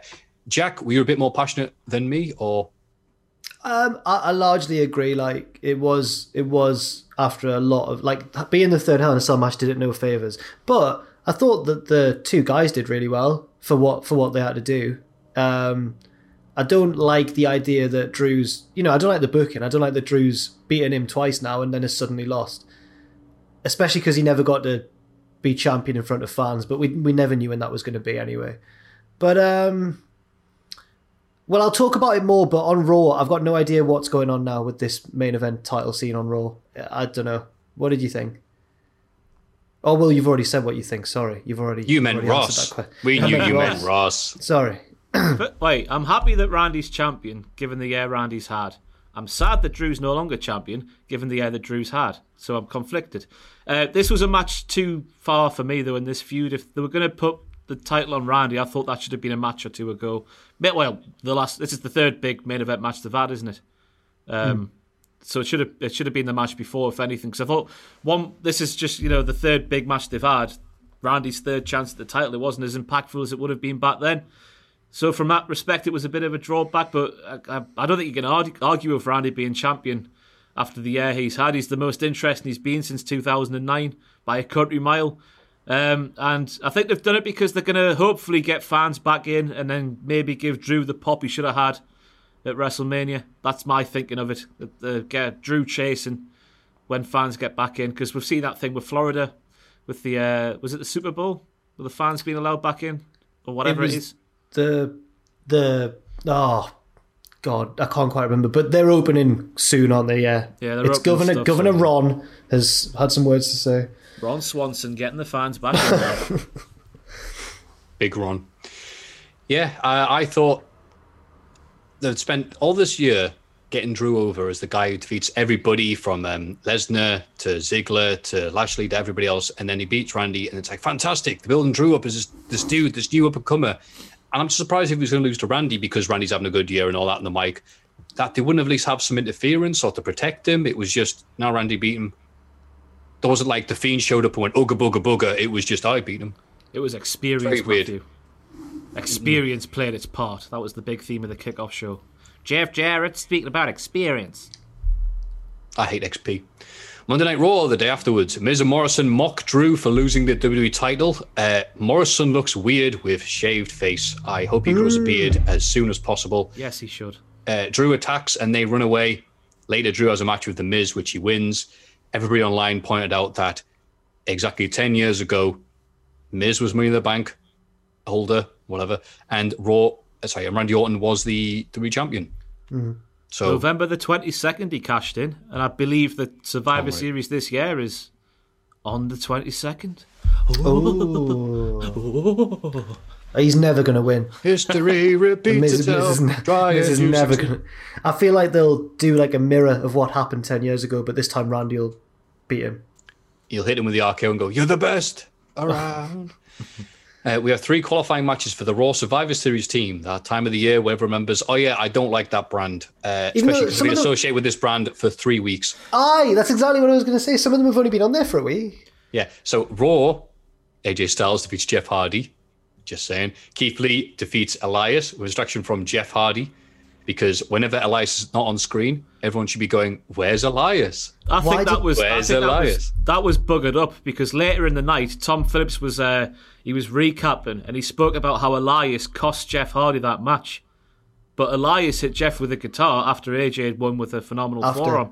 So I Yeah. reckon that got buggered up. I reckon Tom would have been reading from the script probably. I guess for those links that he does. Ah. So I reckon that a bit of a malfunction at the junction right there. You know. Oh, that's right. Because I forget it was one of those tweets that gets put around like, "Oh, have you heard the Monday Night Raw script is being rewritten hours before the show goes It's on the air?" No, it's thrilling when that happens. I know it happens every week, but it's thrilling. I get excited when that happens. I think we're going to get a bad one. It's going to be fun. It's going to be a fun one. Yeah, and it's if, they say this as if like I thought it was just normal to be doing your essay that's to be in Friday at five p.m. You're printing it out at four fifty nine p.m. and running like bolt to get it handed in. Um, Hurt business. Here we go. Here's the main event of the podcast. Wait, you missed Her the business. qualifier. I think you missed. Oh yeah, Sheamus beat Matt Riddle. Or whatever. Yeah, Sheamus yeah. beat Matt Riddle in what was a pretty good contest. As Yeah. be said. I'm surprised Matt Riddle's losing, but I don't care at the minute he's got a lawsuit going on. Um, Hurt Business faced Retribution in an elimination tag match. Someone hasn't written the best bit of this. I'm, maybe it's the guy who has slapjack in his Hall of Fame. What have I? What have I done? An elimination tag match. So, ooh, there's a Oh, chance. the- there's a oh, chance to make it 3 1, lads. 3 1. Mia Yim, for whatever reason, who's not in the match, Mia Yim gets on the apron. She gets in the, ma- the ring and she pretends to have a fit. Or maybe she's been struck by lightning. I don't know. It's invisible ants. She's like Invisible scratching- Ants, that's right. She's a crazy person now. And MVP is so distracted by this bizarre sight that he is rolled up and then Mia Yim is ejected. rolled up by. A slapjack. Yes, getting that elimination. Right, well, fantastic. That'll be playing in his uh, Creed music video. Um, Christ. So, yeah, and it's like, well, okay, they're using smart techniques to finally get the advantage. They can't beat the Hurt business the physical way; they'll beat them the mental way. Ah, great! Finally, Retribution looking good. Retribution up top. Retribution forever. then it comes down to Mustafa, and he just gets DQ right into the chair. Zero and four for Retribution. We lose every week. No, we no, lose no, every week. Retribution. We lose every week. They'll get the Can't, I next time. can't. Go on, say something, Jack. Right. Maybe they'll get the I'm win. hernia. Oh no, because Survivor Series is Team Raw and SmackDown, isn't it? I've been assuming for a- for ages that it's going to be Retribution versus the Hurt Business, but it's not. It's not even going to be that. Yeah, I I've seen what- enough of Retribution versus the Hurt Business now. I've seen more than enough.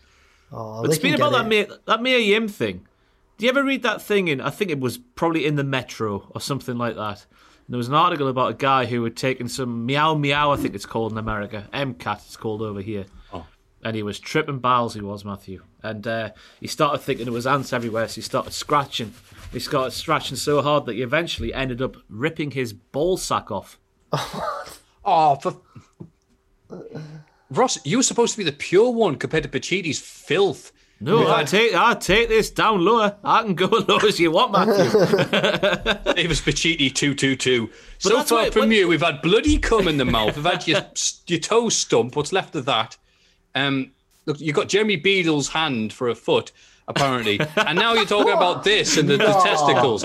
Ross, I am s I am shocked. I'm I appalled. tell you, I've I've got a, I've been watching uh, a, a podcast with Tom Segura, who he hates wrestling fans, by the way, but I'm still a fan. Yeah, it's annoying that, isn't it? Yeah, it's funny. To- Tom Segura and Bert Kreischer have this podcast called Two Bears One Cave, and I've been watching it, and they they don't care about you know like PC and all that, and I think my my, my perspective might have been a bit blinkered in this wholesome world that we live in today because they just say anything and they don't care about the.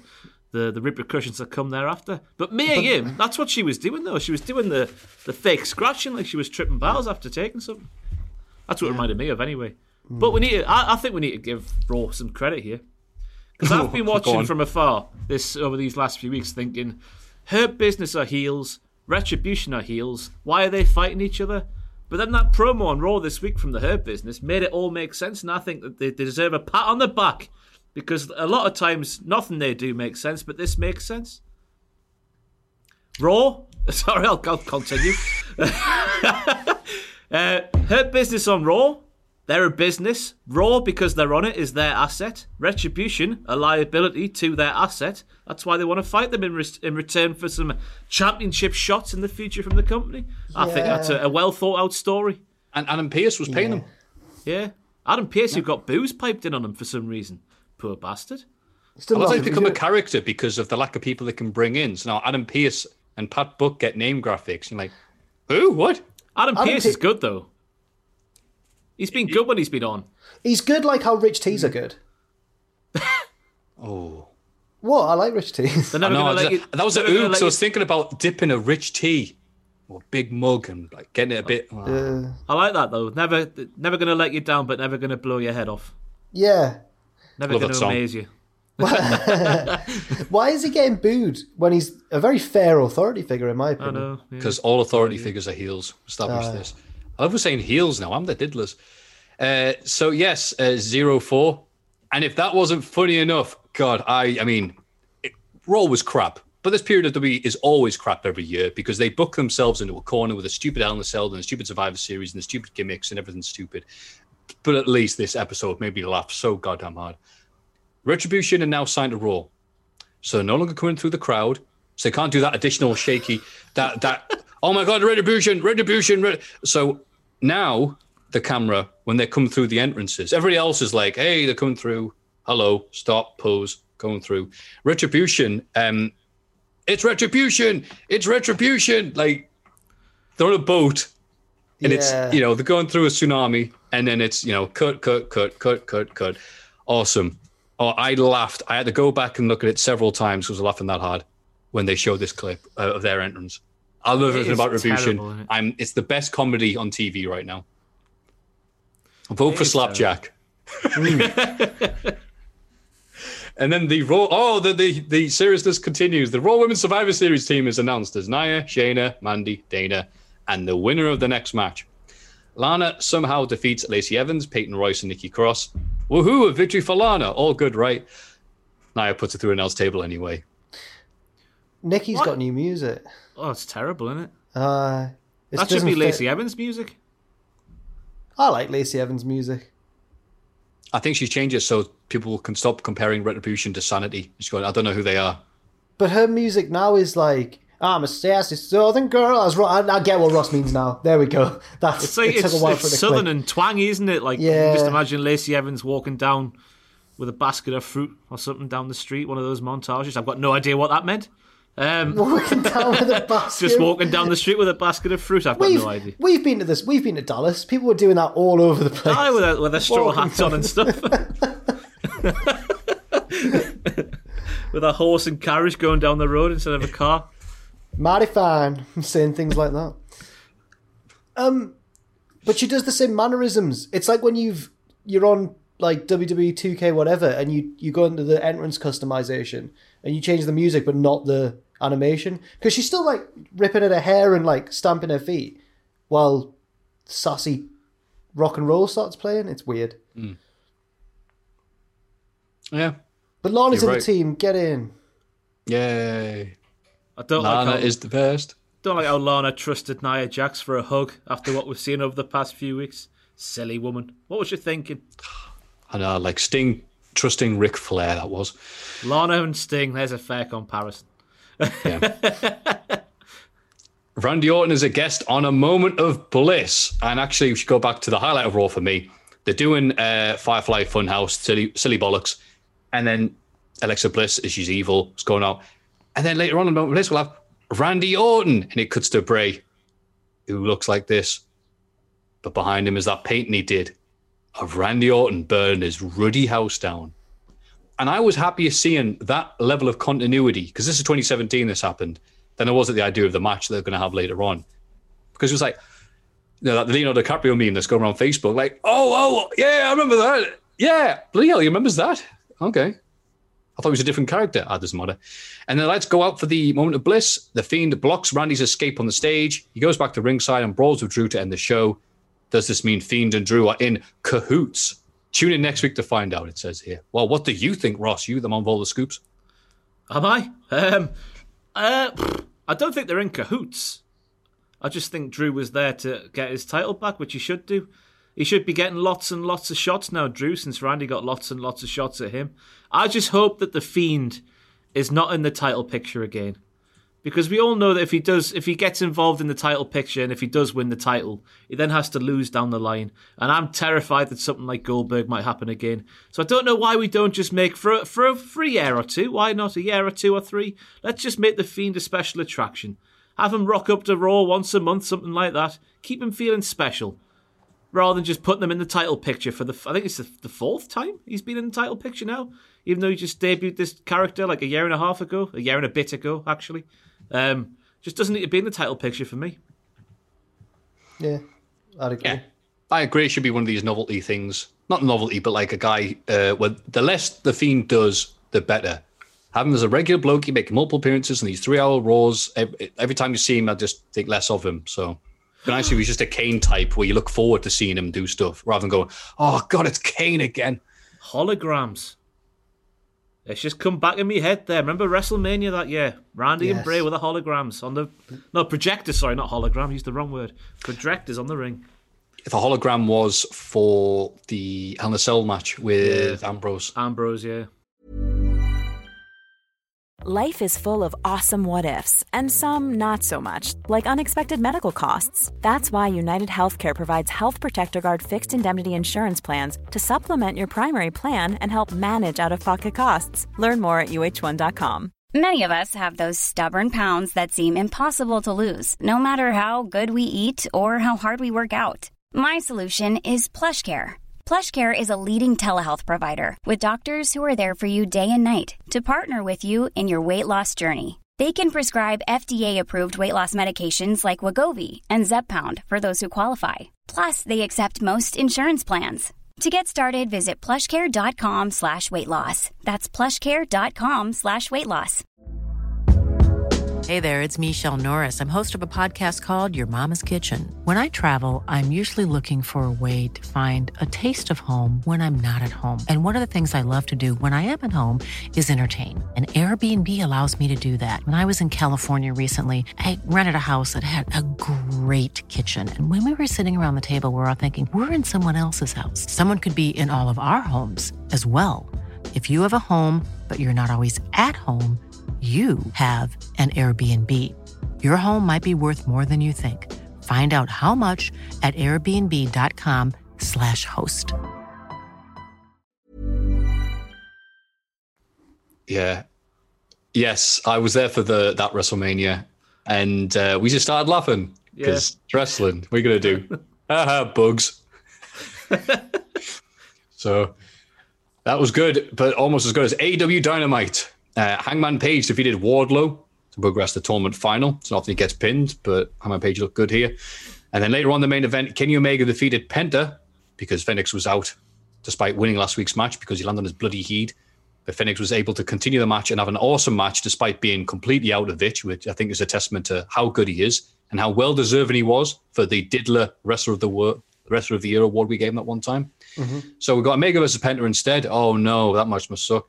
And it was amazing. It was very good. I love Penta so much. And then that means we'll get Hangman versus Omega at full gear. Everything I'm fall into excited. place. I'm excited for that match.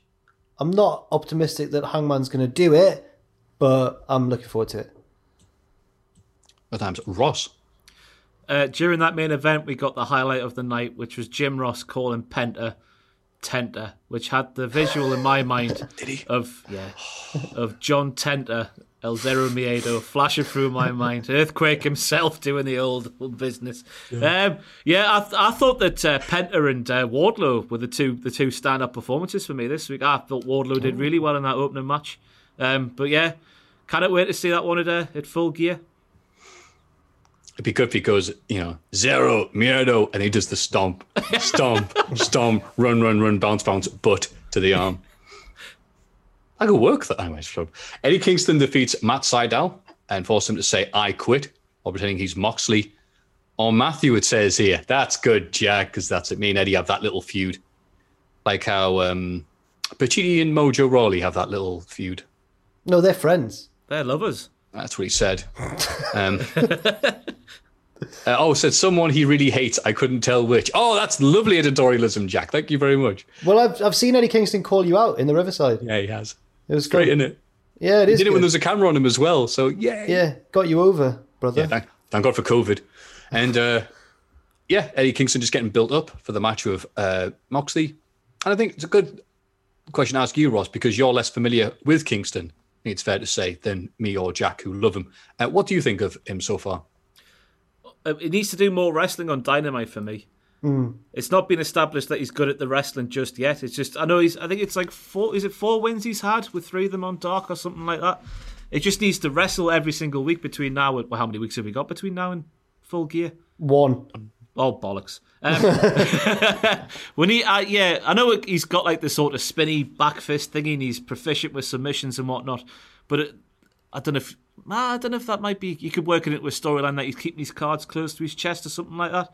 But I just think you need to see him wrestle more uh, to make him more of a legitimate threat because it, you know, the the, the stuff with the the microphone in hand, it speaks for itself, doesn't it? Yeah. It just is unbelievable. But it's the, the the more the more wrestling from him, the better, and the more action next week, the better.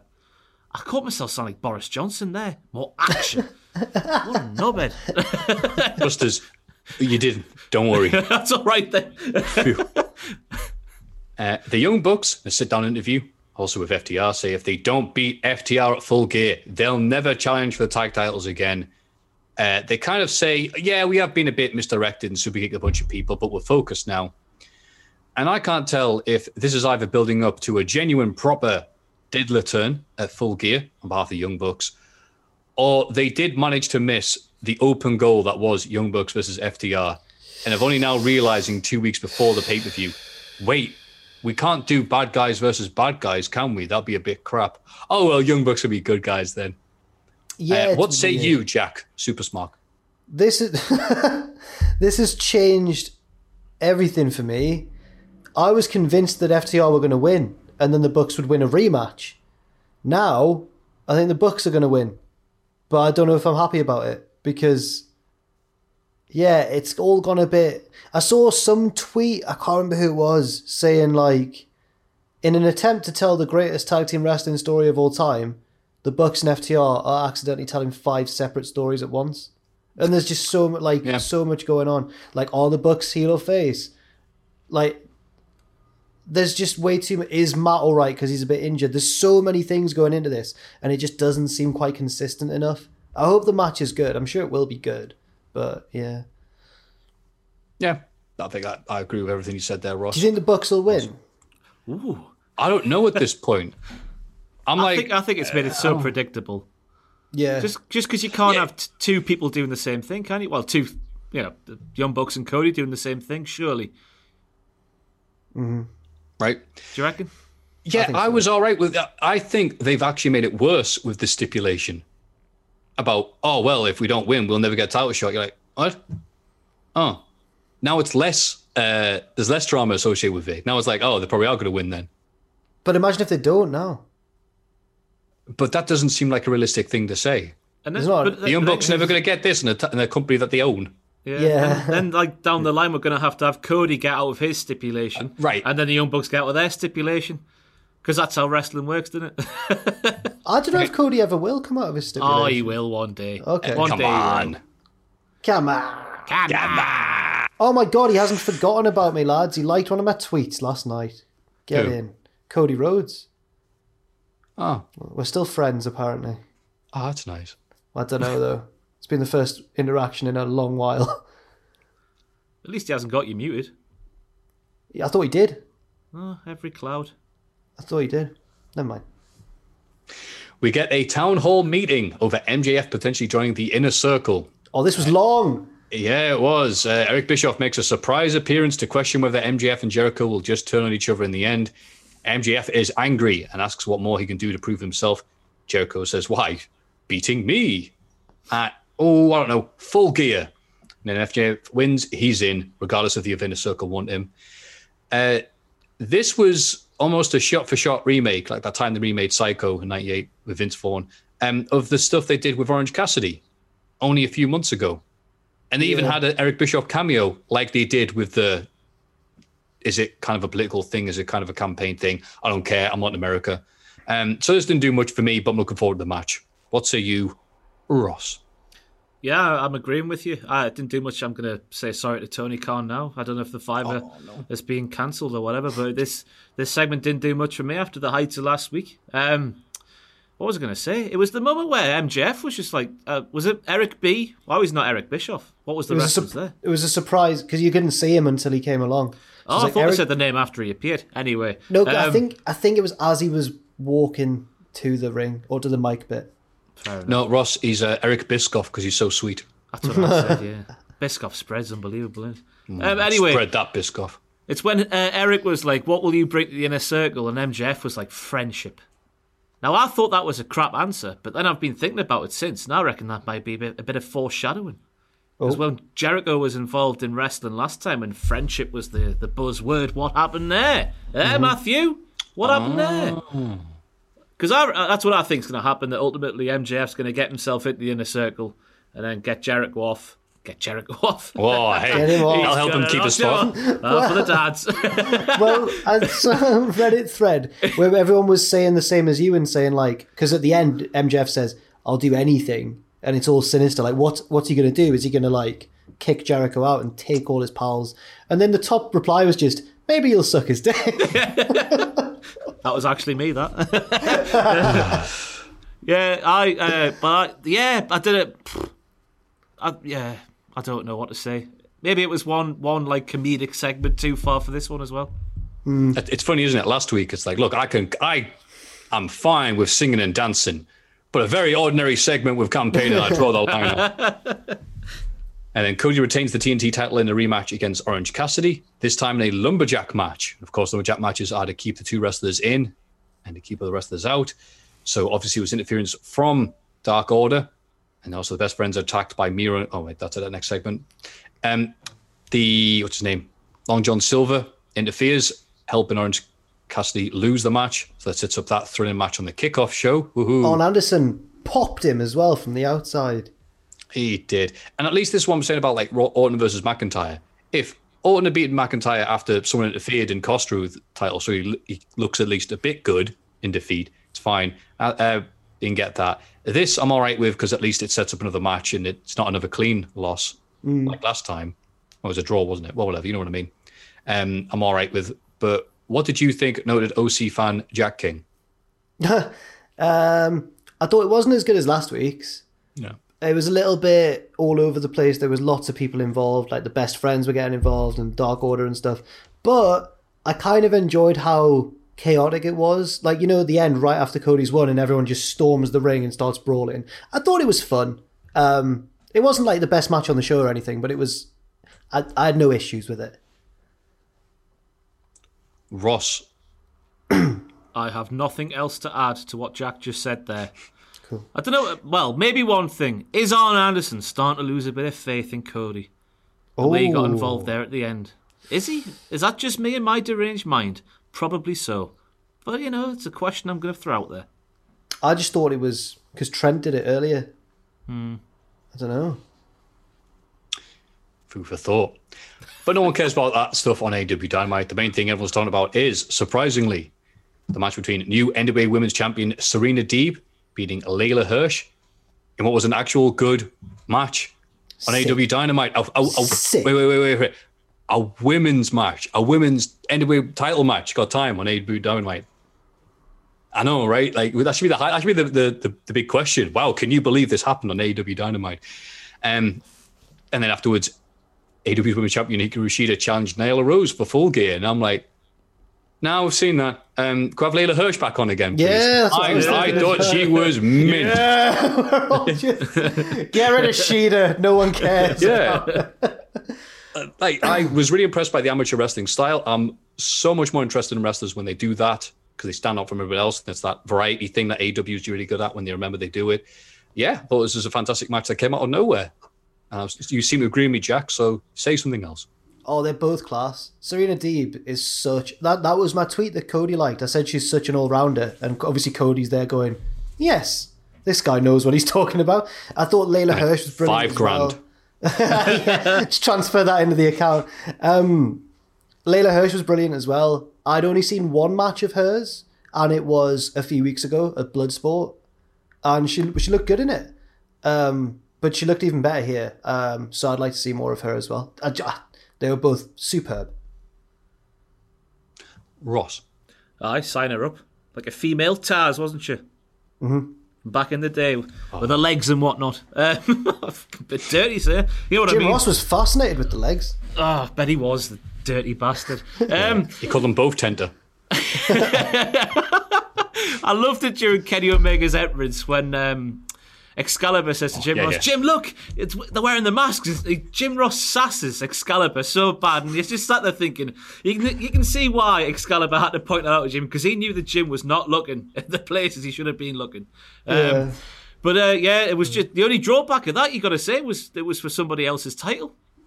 That Mm-hmm. long, most like the, the most like investment put into an AEW women's match in some time on Dynamite, and it's for somebody else's title. Why not cheat this title? That's the only drawback, I guess you could you could say. Yep. But once all around, and uh, that, that just didn't come out right at all. In human language, NXT Halloween Havoc was on the other station if you were flicking over with your remote.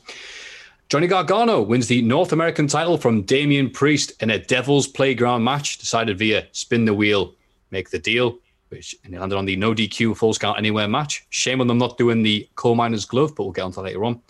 He is helped. He is. I've forgotten the ability to speak. I'm very sorry. He is helped by a mysterious figure dressed like the bloke from Scream. It says here. He Uh, was, wasn't he? although his name was Ghostface, wasn't it? Is it? Sorry, I'm not a big horror genre man. That's I know, fine. I know him from Scary Movie. was a, Yes, that blokey and a classic uh, of the genre. an ah, absolute classic. Yes, I watch it every year. My Criterion Collection DVD, and I didn't see that. I just flicked through it. They really made the most of the Devil's Playground stipulation. They really went out with the Halloween aesthetic, uh, rather like Ross today, and lots of crazy stuff like fake gravestones and things of that nature. It looked all right. Gargano is champ. Does nothing for me. That's like Orton winning the title. But Jack, you love NXT. You love it like he's your brother. So what Where are you you think? getting these things from? Noted. I'm just trying to think of something fun to fan. Jack, you love NXT like your brother. um, Yeah. Uh, the brother you Uh, talk to. I thought it, I've only got one, so that's all right. Um, it was a good. I, I just think generally the whole show. I normally prefer AEW, but I thought NXT kind of blew them out of the water a little bit this week. I thought it was a fantastic show. Yeah, uh, and this match was really good. I never really got Damian Priest, but I, I thought he was improving quite a lot. But I've got no issue with Gargano being champion again. But uh, and I like. Oh, what was the other thing I was going to say? I liked when he kicked off the wheel for the finish as well. Great. Good times. Ross, any thoughts? Or should we move on to Big Pat McAfee? We saw a face turn, I reckon. Gargano knifing that crap pumpkin. Awful, terrible pumpkin. What? You like that? That uh, no, I love the fact that they had a big inflatable pumpkin because how could it be Halloween Havoc without one? But it wasn't up to scratch in my opinion, and I thought Johnny Gargano did a, did us a service by getting rid of that. And, and nice to see Man Mountain Rock back again in the wrestling, playing Mr. Priest of the Ring. Who was that? Who was that big man? That big hairy man? Playing the missed this bit. I don't know what you're talking about. Jack, what's you talking about? He played.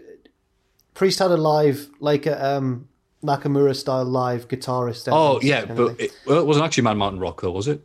It was a slimmer lookalike. Oh, right. He was- I he panicked was- then because there's a bunch of other stuff later on. I thought, wait, was Man Mountain Rock back? was he the guy playing the role of Big Show in the skit later on? I think so, yeah. Yeah, he was oh, huge. okay. Yeah. What, what, of all the people to come back. anyway, Big Pat McAfee is here with Lorcan and Burch, the new tag champions from last week. They're interrupted by Kyle O'Reilly, who has Pete Dunne with him. Uh, I quite fancy a holiday to Florida too, Pete. What the hell, says Jack on the notes. yeah, how's he got nice there then? How's he got there? Surprise. Yeah, why was War Geordie Pat not on Dynamite then? Just saying. The I want to go and see innit? my. I want to go and see my mum. How's Peter gone to Florida? Anyway, No idea. I'm gonna Are we saying on, that 'cause Pete Dunne's a Tory here? no. He's just got to test his eyesight. Oh. and it's like Pete Dunne is there because, of course, he hates Kyle O'Reilly. Uh, it was when he teamed up Roderick Strong to deal with Undisputed Era all those months and months ago. yes. Yeah. Continuity is back at WWE. No mind Man Mountain Rock. Or Duke So Dupes thing- or say so- whoever the hell was back on this episode. Continuity from two years mention ago is- is back. What we should mention is Pete Dunne immediately turned on Kyle O'Reilly and hit him with a chair. Well deserved. I wouldn't call it a turn. Okay. Pete Dunne. Continued to be Pete Dunne Yeah, about the whole thing. Yeah. But should we said it? Big Pat McAfee here is very good still. Just talking complete crap. Bigging up uh, Lorcan and Burch, who aren't necessarily masters of the mic. So Pat McAfee is back. I was surprised at that because I thought, like, look, look, one and done, it's fine. Keep it. But I don't want to really see you back more and more. He was really good here talking. And so handsome. And so handsome as well. That's So right, Ross. You know about handsome men. What do you think of this? I do know. I do know a few of them. Um, yeah, talking up his brain. I love that little bit where he's just like me and my brain, me and my big, beautiful, clever brain. Um, yeah, he's just good, isn't he? I don't know what else you say about Pat McAfee. He's just a good, and they've sort of they've, they've worked it well with Ridge Holland's injury and sort of, you know, Yeah. changing things up on the fly and whatnot. But yeah, I don't know. It all just makes sense, doesn't it? It's all good, all good in the hood.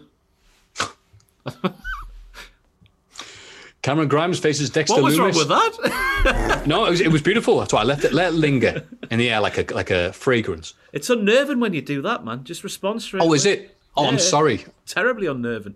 I'm imagining an invisible audience. They're going ha ha ha ha ha. I'm waiting for them to stop laughing. It's like you're waiting for a cut point for Richard to take it out. Oh, is that what it looks? we'll cut it out like someone's toe. Cameron Grimes faces Dexter Lumis in a haunted House of Terror match. So much stuff happens, man. But eventually, Like, I didn't know what to say at this point. I was speed doing the notes to get it done in time, and I just didn't know what to say about this. Uh, that's, it's well put, but eventually ends in the ring with Lumis coming out on top. Yeah, this went and went and went, didn't it? First of all, Michael P.S. Hayes shows up, Bad Street, Bad Street USA, Bad Street in the whole USA and all that, uh, with the bum bag. That's nice.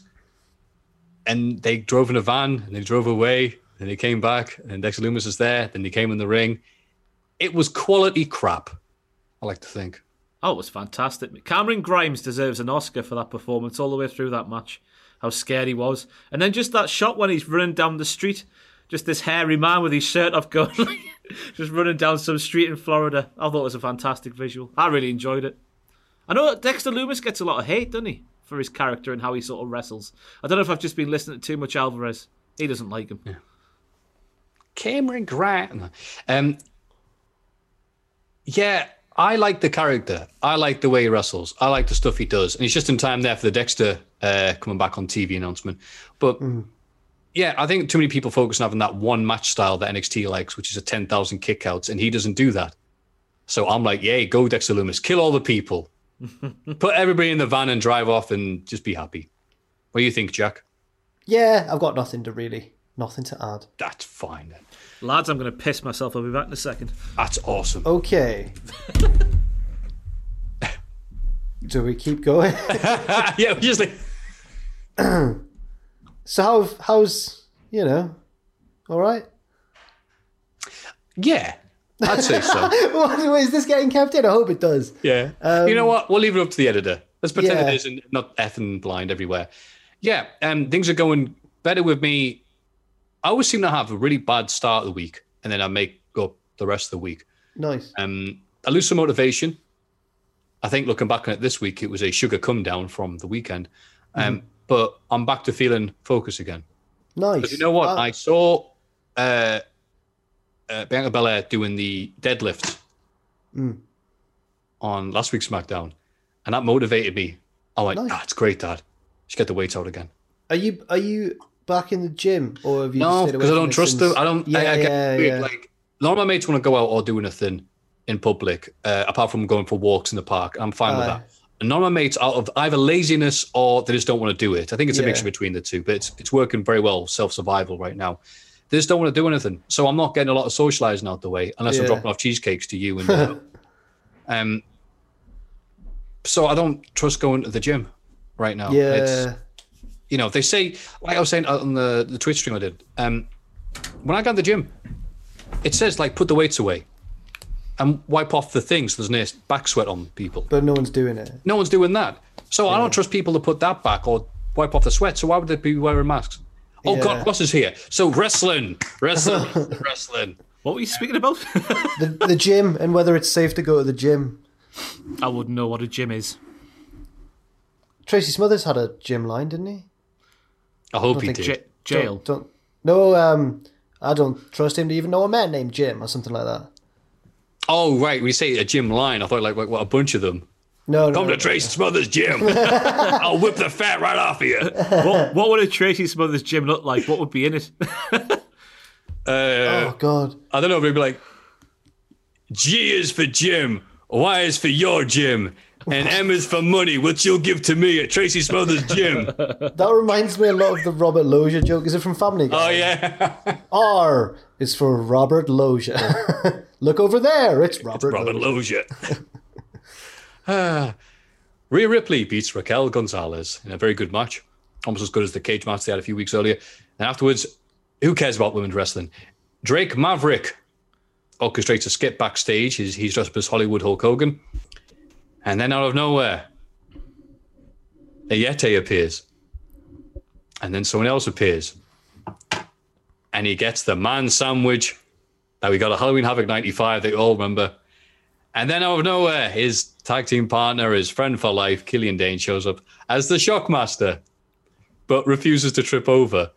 And Drake even goes, You're supposed to fall over the thing. And he goes, Oh, I saw that and took that away earlier. Why would I do that? He goes, All right, I'll do it. And then he tri- he trips and falls over. And then Killian goes, Fell on his ass. Mm-hmm. Ah, that was for the nerds out there. The lonely yeah. nerds I remember such gimmicks as the Yeti and the Shockmaster. do you know Any of the kids watching this, I don't know what you'd think. Do you know how excited I got when I'm just peacefully watching AEW, minding my own business, and my Twitter notifications explode, and everyone's going, Jack, the Yeti is back. And I'm like, what? And then slowly learn heartbreakingly that it wasn't the real Yeti. And I was I was half excited and half devastated that Shivani was on the other channel. Because you can't bring the Yeti hmm. back and not have Shivani there. Who played the Yeti last night? Ron, Ron. Re- oh, sorry, I was about to give. I was about to Yeah, give I was gonna my say, Yeti yeah, original knowledge. I couldn't wait. Yeah, yeah. I don't know, Dunno. but who wasn't it, Jack? Um, Killian Dain. that's right. It was Big Ron Studd, right? Wait, what? I'm confused now. The original Yeti. You just Was he the original yet? I didn't know that. oh Ro- Ro- is that was that another name he had? Wait, is this Ron Reis? Ron, Ron Rice? Reis, yeah. yeah, it- Yeah. But he's, sorry. Oh, Oh, yeah, yeah. Catch his name, but he was going to be Big Ron Studd to play Oh, on sorry, Big John yeah. Stud. so Oh, then he was was Ron he? Reis, and then he was Super Ninja Super Ninja at the. Uh, No, not Super Ninja Warrior. No, yeah, Super no, no, no. Wait, Super Ninja was somebody else. Oh crap! Now I'm ruining Super, Nin- everything. Super Ninja Warrior. Wasn't Super Ninja Warrior. That doesn't even sound real, does it? it? No, it doesn't. That sounds like a Poundland knockoff of Power Rangers. I remember he was in that World War Three Battle Royal. Yeah, Yeah, supermassive giant ninja to his friends. Aqua Force Go. Yes, this is going horribly. Io Shirai retains the women's title against Candice LeRae in a tables, ladders, and scares match. so all those people who were tweeting me going, "Look, Matthew, they've misspelled TLC on the uh, I thought you said spin the wheel." stairs. Stairs. yeah. Oh no, don't no, not again. Well, I thought Not like 2014. TLC. Yeah, I just yeah, that, that makes much more sense. No, according to their logic, you need to wait uh, 20 or so years to make fun of, you know, Halloween Havoc and all that daft stuff. But you got to wait another 20 years to make fun of, you know, the stairs being a gimmick one year, TLC.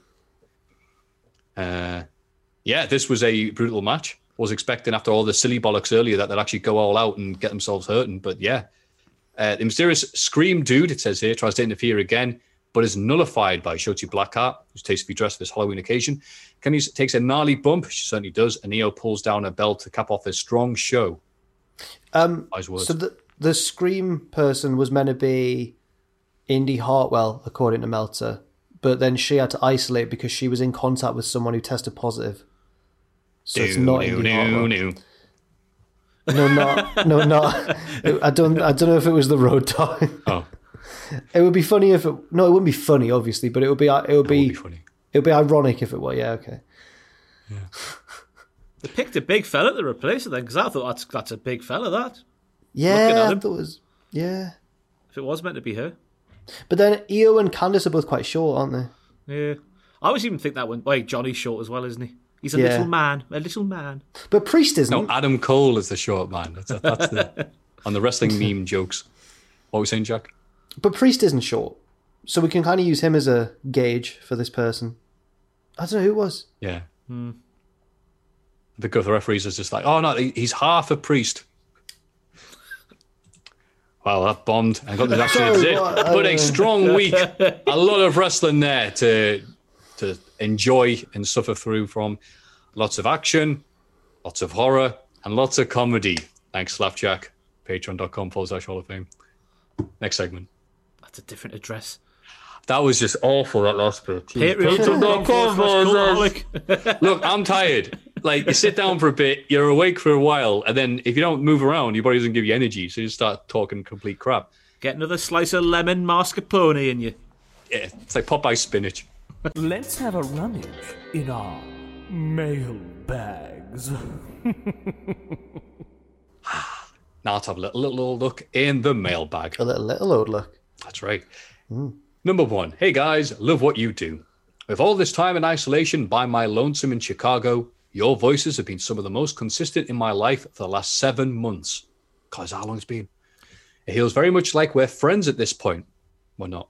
And as your friend, I would like to rank you in order of my affection for you. Oh, here oh, we go. God.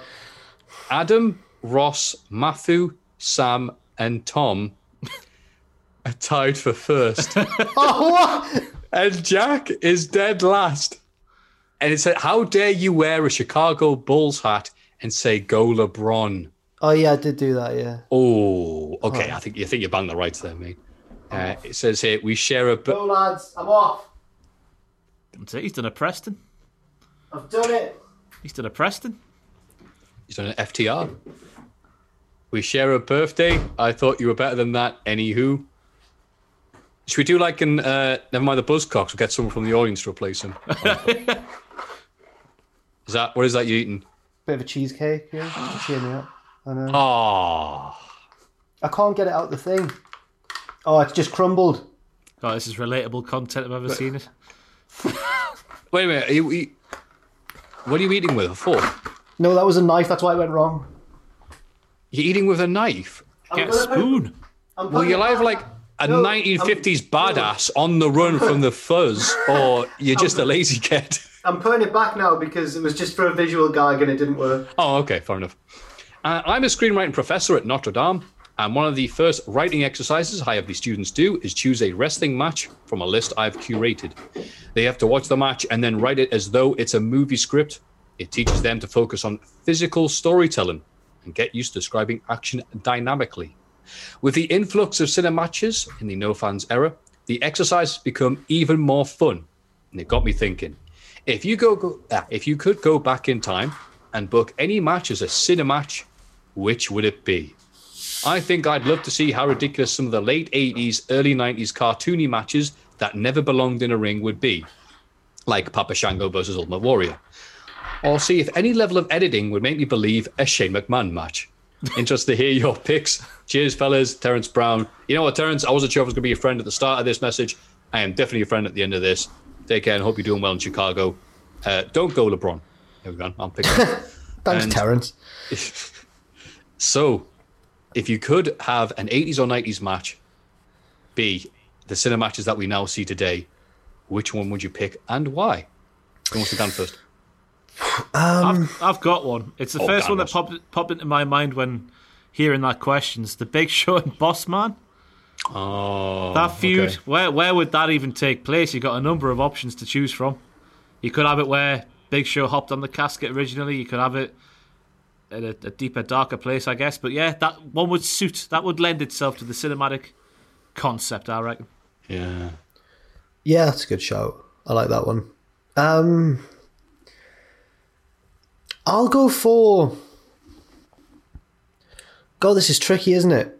Maybe one of the buried alive ones would have a. Are, are they cinematic enough anyway, without even being cinematic matches? Yeah. Okay, um, I'll think of a different one. I'd like I've got one. see- I've got one. If you're Go thinking on. of one, sorry. Well, I was gonna. I've got one quickly. I could just Oh, jam ahead it in. Uh, I was Shove gonna say in. that the '99 Royal Rumble because I just think oh, that could do with more silliness. so there we go. As long as we still get the bit of Gangrel coming out and all the lads in the front row. I was about to say that the fans popping it to Gangrel's theme. Yeah, yeah. fantastic. I have to go with when Warrior made his 1996 return to coincide with that comic he was doing about destructivity. If they had the budget and the resources to have, you know, a match that really ties in with that whole lore that he had written about, like, because did you read any of the Ultimate Warrior comic or some snippets? Read No. back? he went quite heavy on the lore. It wasn't just I'm the warrior and I'm ultimate. Grr. I, I was bitten by a radioactive warrior and I'm whatever. it, it was quite heavy on the uh, silly bollocks. So I think if they did some sort of setup for that, where Triple H meets him, you know, in Death Valley or somewhere, he's like, "Where are you, Ultimate Warrior? Show yourself!" And he's there, and he's like, "Ah!" He hits him with a steel chair. The Ultimate Warrior flashes yellow, and his eyes turn green, and goes, "You see, in Volume One of the Destructivity, the destructive powers come from the." And he just carries on and on and on. You've not- and then he can thought turn into like this- a giant robot, like in Michael Jackson's Moonwalker or something. You've I think that would have worked. before. Yeah, this isn't just a off spur of the moment. No, I'm, I've, I've tried really hard. No, fair enough. Good, well done. Proud of you. Someone has to.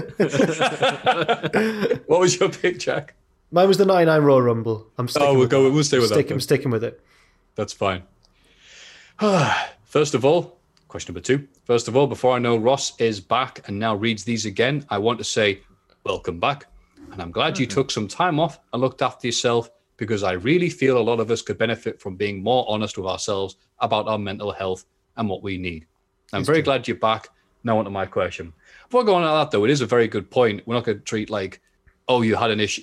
It's not like a wrestling concussion. You know, Ross has been out for a few weeks. He's all right now. Nothing bad's going to happen. Mental health is a thing that we should all be practicing more often than not. So I'm here to remind the people here listening to this, and also myself, if you're having a hard time on Twitter, you're getting angry, that's the time to get off of it.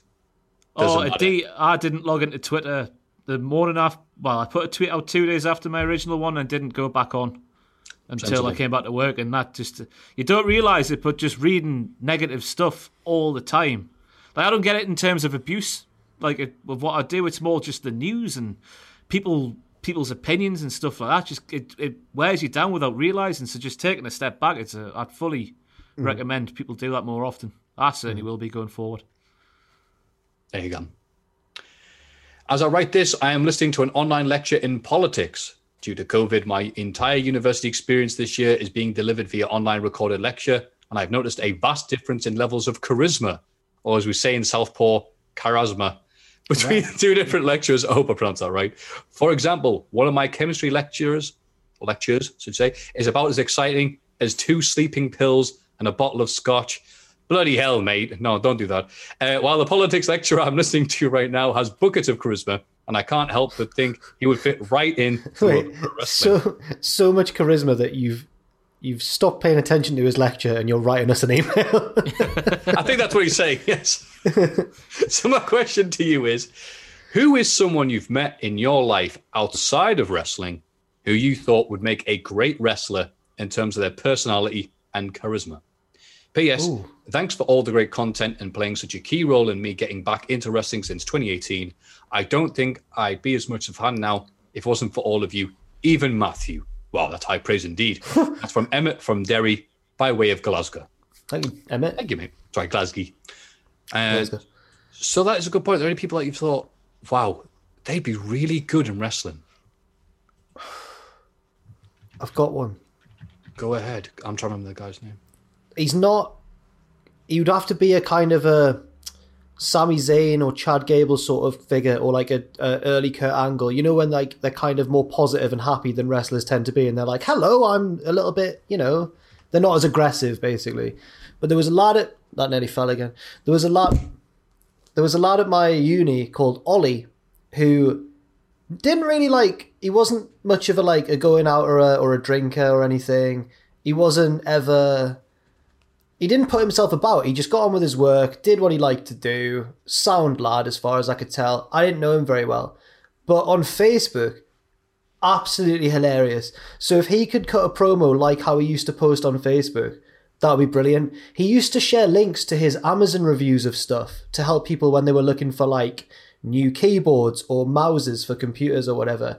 And his reviews were absolutely hilarious. I remember one that was like he'd ordered a new mouse, and then the review was something like, "When the delivery man turned up with this box with my mouse in it, we were both excited," or something like that. He just would tell like a little story, and then he'd, I don't know, I hard to explain, but he had this certain certain online charisma, and then in real life he was really understated, and you could tell there were glimmers of it there. So if you could just unlock that, then he'd be on his way.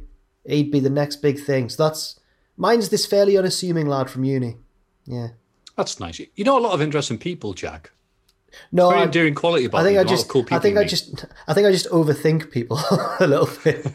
I don't think they're all interesting. Ah, Ross, who have you got? Uh, I grew up in a place called Morpeth, which is 15 miles north of Newcastle upon Tyne. Uh, I went to King Edward's, the sixth high school in Morpeth, and there was an English teacher there called Mr. Murder, who was the genius Lanny Poffo, the second coming. he was a fan of Bristol City. Is because uh, I had this media class sort of thing, and he just used to just disregard that. He would stick. I used to take my young ones DVDs in, just put the young ones on and watch it, and that's media studies. And he would just sit there and speak to us about Football Manager in Bristol City, and then the odd occasion when he would do the teaching, then the genius would come out, and then the rhymes would come out, and it was unbelievable to watch. He was a, it was a, he's an amateur actor in his uh, spare time, and I think he maybe was dreaming of bigger things than being a, a GCSE English slash media teacher. So he used to try and do his um his thespian works on the on the class each and every day. And so yeah, he was more like the genius Lanny Poffo than he was an English teacher. So Mr. Murder, what a guy. I love that man. That's nice. Did you get a good grade because of it? No, I got one because I was just really clever. it was media studies, Matthew.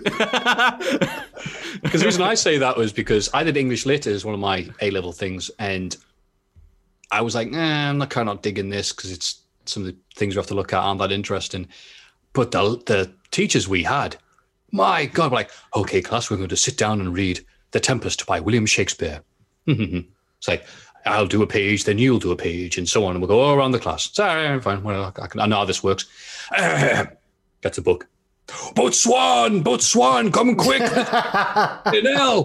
And uh, yeah, and they all just put so much effort and passion into their bloody classes that I'm like, oh, now I'm into this.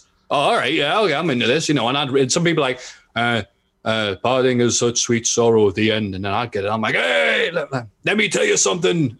Henry the Fifth, you ain't nothing. Let Um, me tell you something, Trinculo. Yeah. I did Good it. I- Shakespearean comedy here. You sit there and you thump your Tempest. Prospero 316 says, I didn't read your book. you talk about your sonnets three six. Iago's there going, It was me, Othello. It was me all along. Oh, this is very. You my all sort of bought it. That's actually a, an all ah. right Shakespeare reference. But I reckon Macbeth's a bit. for literally mox- five people listening. My God. Sounds Anyway. like I missed out picking English language. I had an English language teacher at A level who used to pronounce Kasabian as in the band. Casbian? That's my Wrong. main memory from uh, English, Oh, English language. A level. Casbian? Miss When I Ogilvy? Knobhead. Well, Kasabian's, the Odeon- Kasabian's, Sorry, you- name, sorry. I was just say Kasabian's named after the driver, the getaway driver in the Charles Manson gang. Is it? Yeah, Oh, is she that where was, comes from? She, she was a woman called Linda Kasabian. Yeah, Oh. Yeah. I was going to say when I worked at the Odeon, I'm sorry to like try and talk over you and interrupt you. Very rude. I think it was the Conan podcast. Um, that I just got excited because I remember at the Odeon cinema when I worked at, we had uh, Narnia 2. And I just, to amuse myself, because bloody cinema, I would just say, yeah, uh, Narnia 2, Prince Kasabian. Everybody there. Oh. everybody, like, ah. Yeah, it's good. the little things in it. Anyway, It my is. answer to that is not my English teacher. Uh, I think someone who's more wrestling than wrestling was Brian Clough. Yes, absolutely. What a show. Hey, Just- I've, under the Cosh podcast, I've been listening to them all. There's one with Mark Crossley. Hang former- on. They cropped Wait a up on the minute. cult- on the. I was logged in as Cultaholic on my computer at work, and they're all Yeah. there. So I'm What? guessing you must be logged in as I well. must have been watching them on my thing, yeah. so what's what's happened is my story from last week I nicked from the Under the Cosh podcast with Marty Kilgallen. I've not watched that one because he's a man. Ah, I watched the one with Mark. Mark if you want a good Brian Clough hour or two of stories about him, it's just Mark Cross's episode. He used to play for Nottingham Forest back in the when, when Clough was manager. Um, but I'm sorry, Matthew. I'm just taking your thunder there. No, no, no, go, go ahead, mate. I, I just would, get I would excited want to about- listen to that. I just Yeah. get excited about Brian Clough. There's one story he told about where uh, remember the crazy gang at Wimbledon. Yeah. They were playing Nottingham Forest and they had this. Vinnie Jones had brought in this like ghetto blaster boombox thing, whatever you want to call them, and they were just playing it really loud. And Brian Clough kept telling his assistant manager, to, "Would you mind going next door and telling them to turn that down?" And his assistant manager would go there, and they wouldn't do it. He came back. Could you go back and tell them to turn it down? So he went back and came back again, didn't do it. So apparently Brian Clough just walked into their dressing room, just picked it up and smashed it on the floor. and that is pro wrestling. I mean, wait a he's so charismatic, and it's on YouTube. The the meeting when he talks to the manager, and it's it's Don Revie. the- yeah yeah. The, the- I mean, the situation will take too long to explain. I'm realizing just abbreviating it, but yeah, just the the, the character he was uh, he emanated from and gave on TV, and the lines he come out with. I wouldn't say I was the best manager in the business, but I was in the top one. yeah. I I mean, use that. I use that in my UCAS application. oh really? the first one, the first line was like, "I wouldn't say I'm the best." Basically, put journalist in there, and that was at the top of my U- UCAS application. and did it work? of course, it did. Yay! was this the one they say Rome wasn't built in a day because I wasn't on that particular job? Oh. So wait, am I Class. logged in on the Cultaholic YouTube account? Oh no! You must be because it was just it was only in the last few weeks I, have discovered this because it's been going for years. I saw this under the Cod Yeah, podcast. I only discovered it recently as well. Well, I better check my logins then. Bloody hell! Gonna get hacked. That was a good question there from Emmett. See if the next one's any better. Hiya, gents. Firstly, I'd like to thank you all for putting out such great content during the pandemic. I started watching during my time off work on furlough, and now myself and my wife watch religiously every week. Blimey. It's weird thinking that we're, we're religious. Uh, my wife, friends, and I have recently discussed what results in WWE we could change if you had the chance. Mine is considered a somewhat controversial choice, as I would change The Rock beating CM Punk at Royal Rumble 2013, as I had no desire to see once in a lifetime again.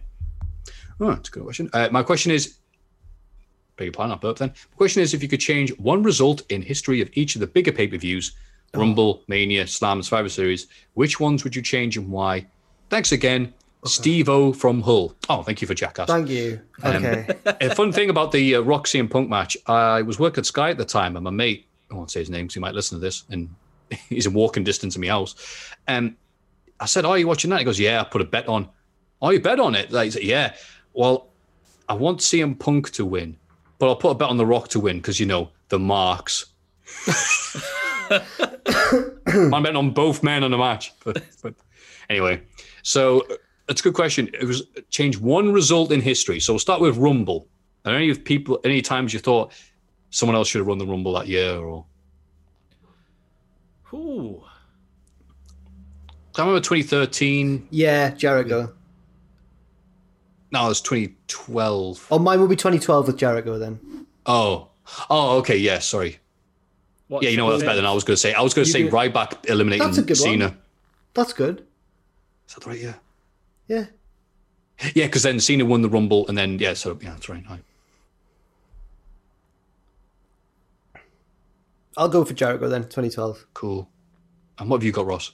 Are we picking a Rumble specifically? Because I just can't get WrestleMania 31, Rusev. We're doing Cena the big my head. four.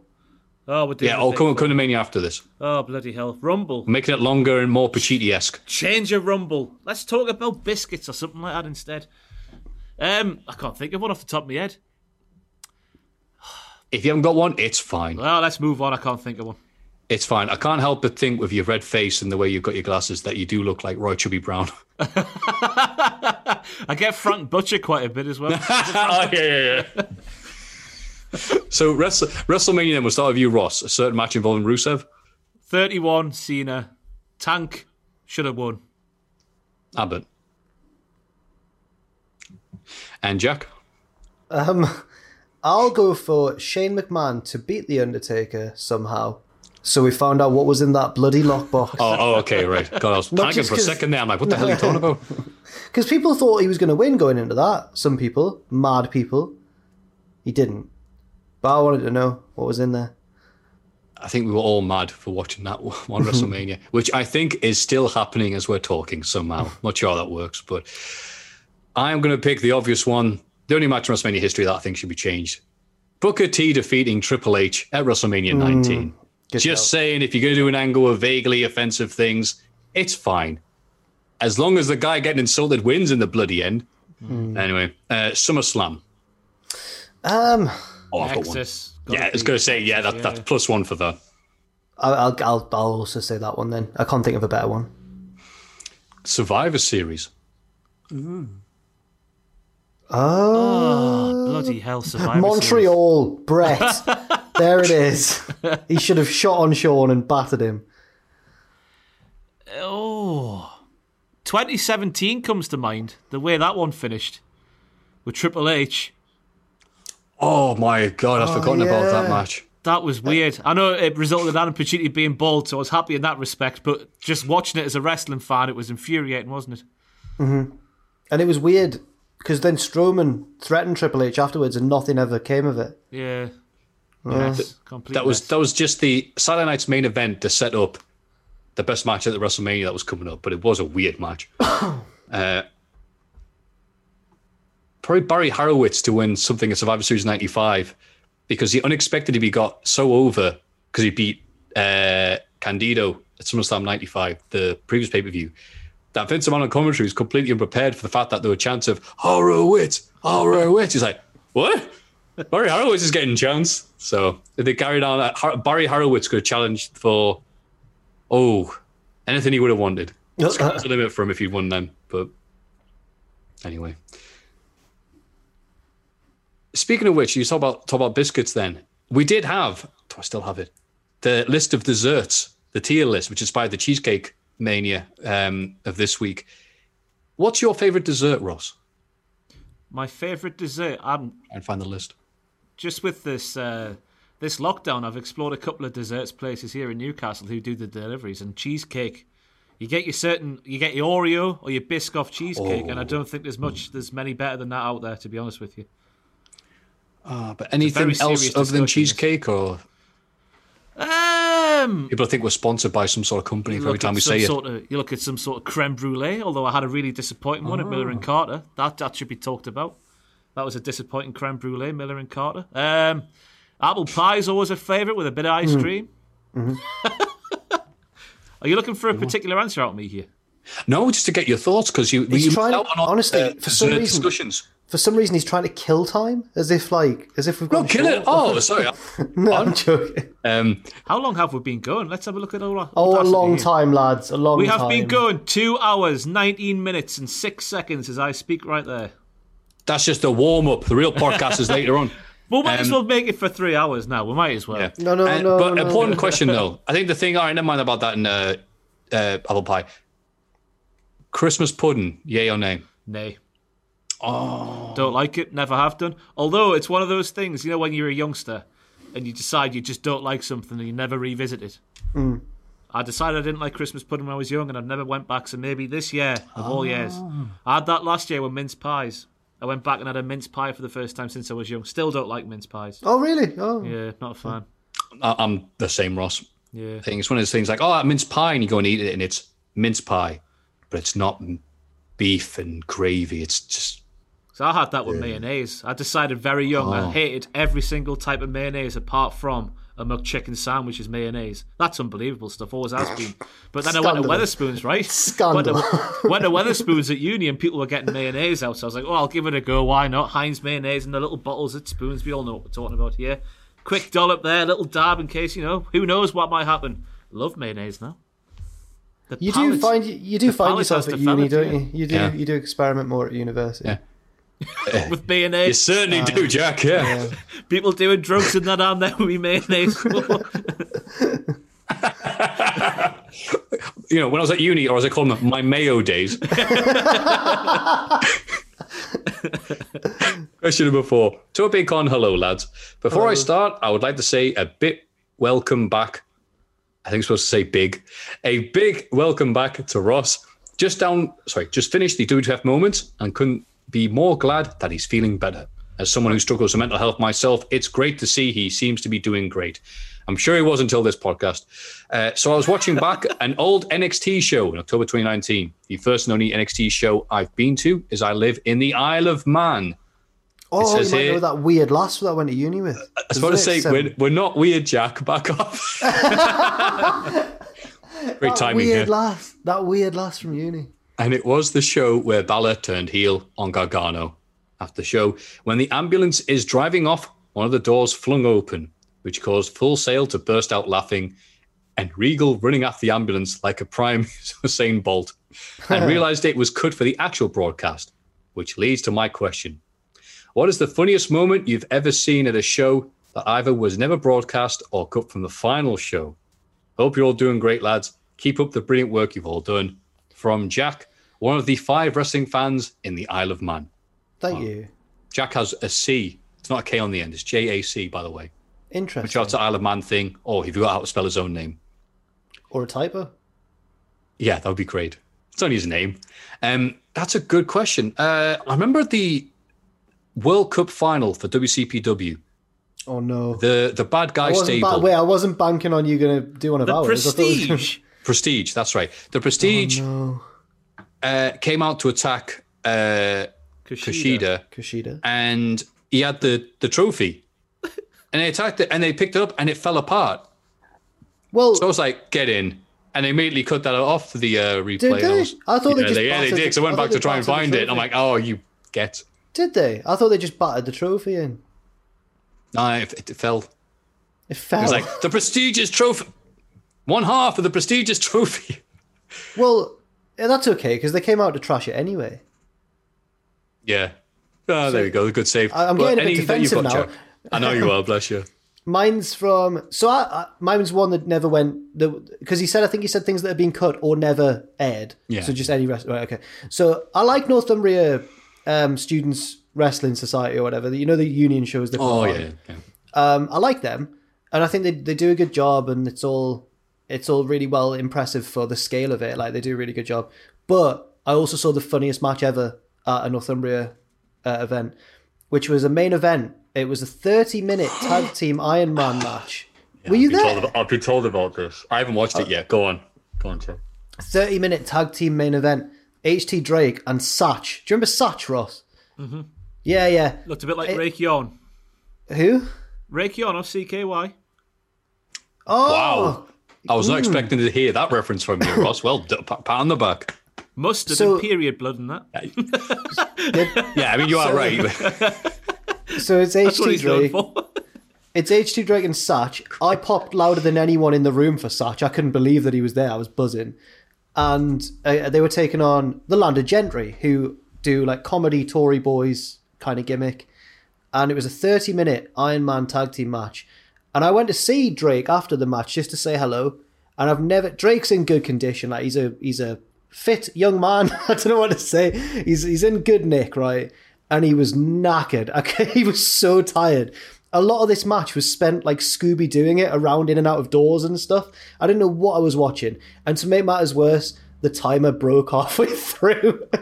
so they're waiting for it to go down like zero. It gets to like 25 minutes and just stops. And everyone's like, oh my God, this match, they are literally going to fight forever. But um, I think because he was so tired and didn't know what to, what to say in his promo afterwards, Drake gets on the top rope and goes, and that's why Tories will never beat the working man. It was so good. it was fantastic. So that's mine. That's mine. Again, I've, I've, I should probably sit down and watch that at some point. So it's on Facebook Oh. or something. I've got no idea. I was there I have, to, I have to go dig that. It was recorded, but they said they haven't sent it to me yet. Oh, Um, have you got any Ross? Because I've got another one.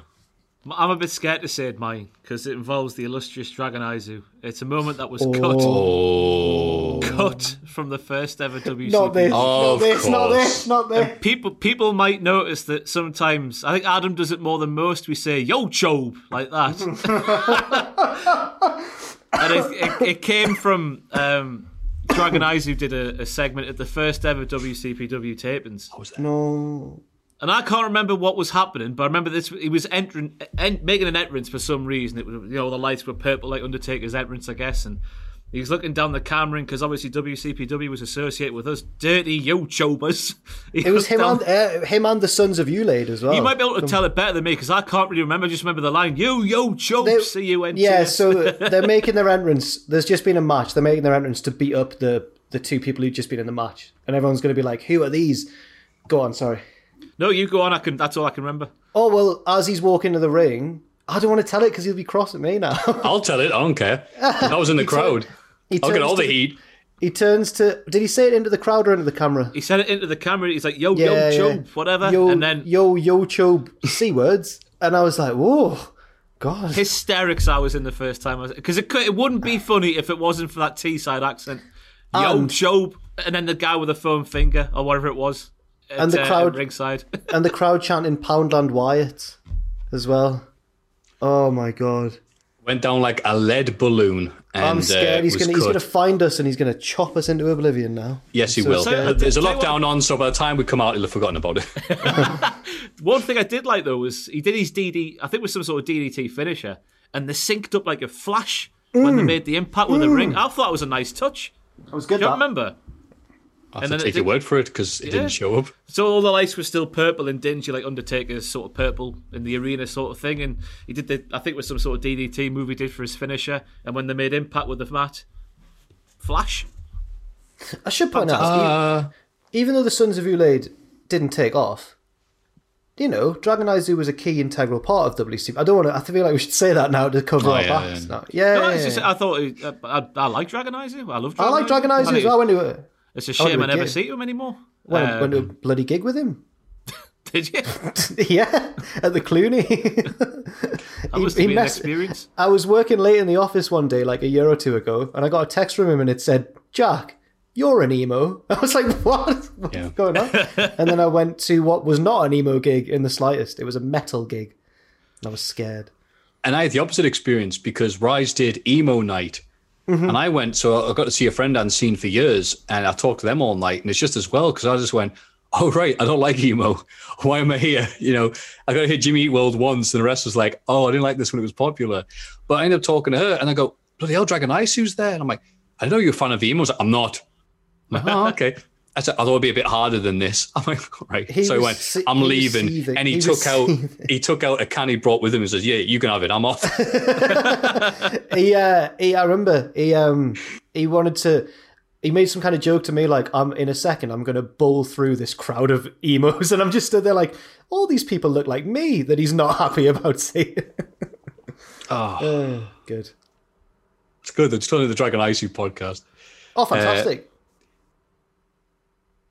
And that is all the questions I've had scrolled down. And if you do have any lovely questions or thoughts or any reminders about PMA, positive mental attitude, even if you're from the Isle of Man, that place that Jack doesn't like, you can, of oh. course, send whatever is on your mind to mailbag at cultaholic.com.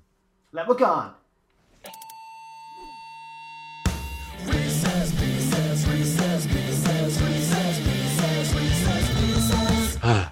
Now it's time for the segment so good they named a sweetie after it, Reese's Pieces. And to show you that we're a bunch of size queens here at Cultaholic, there's two of them this week. Yay. Hello, triple diddle lads. Before Oh I my say god. triple diddle lads. Oh no, that's the, that's what they've long- typed. I didn't say that. Oh, Uh, before I say anything else, I just want to say welcome back to Ross, and I hope he's had a great podcast return so far. Whoa. Oh, it's been. ah, it's been questionable. I know, I know you guys hear this all the time, but I just want to say thanks for everything you've done to help me and make me smile in darker times. Happy to hear that, Paul. Anyways, I try to make a Reese's Pieces you guys haven't done before, and I think I've got something with this one. When given the name of a wrestler, say a match of theirs that comes to mind first. Doesn't have to be their Oh. best, just one that's memorable. I like it. I like, I that it. people have been inspired by Reese's mm. Pieces, come up with their own variations of it. I like it. So we're going to go around in a circle, circle with three people, and it's a fastest thought first. We'll go Ross first because he's just returned. Jack then me. Oh, pressure. Uh, John Cena. Next is SummerSlam. Uh, CM Punk, Money in the Bank, 2011.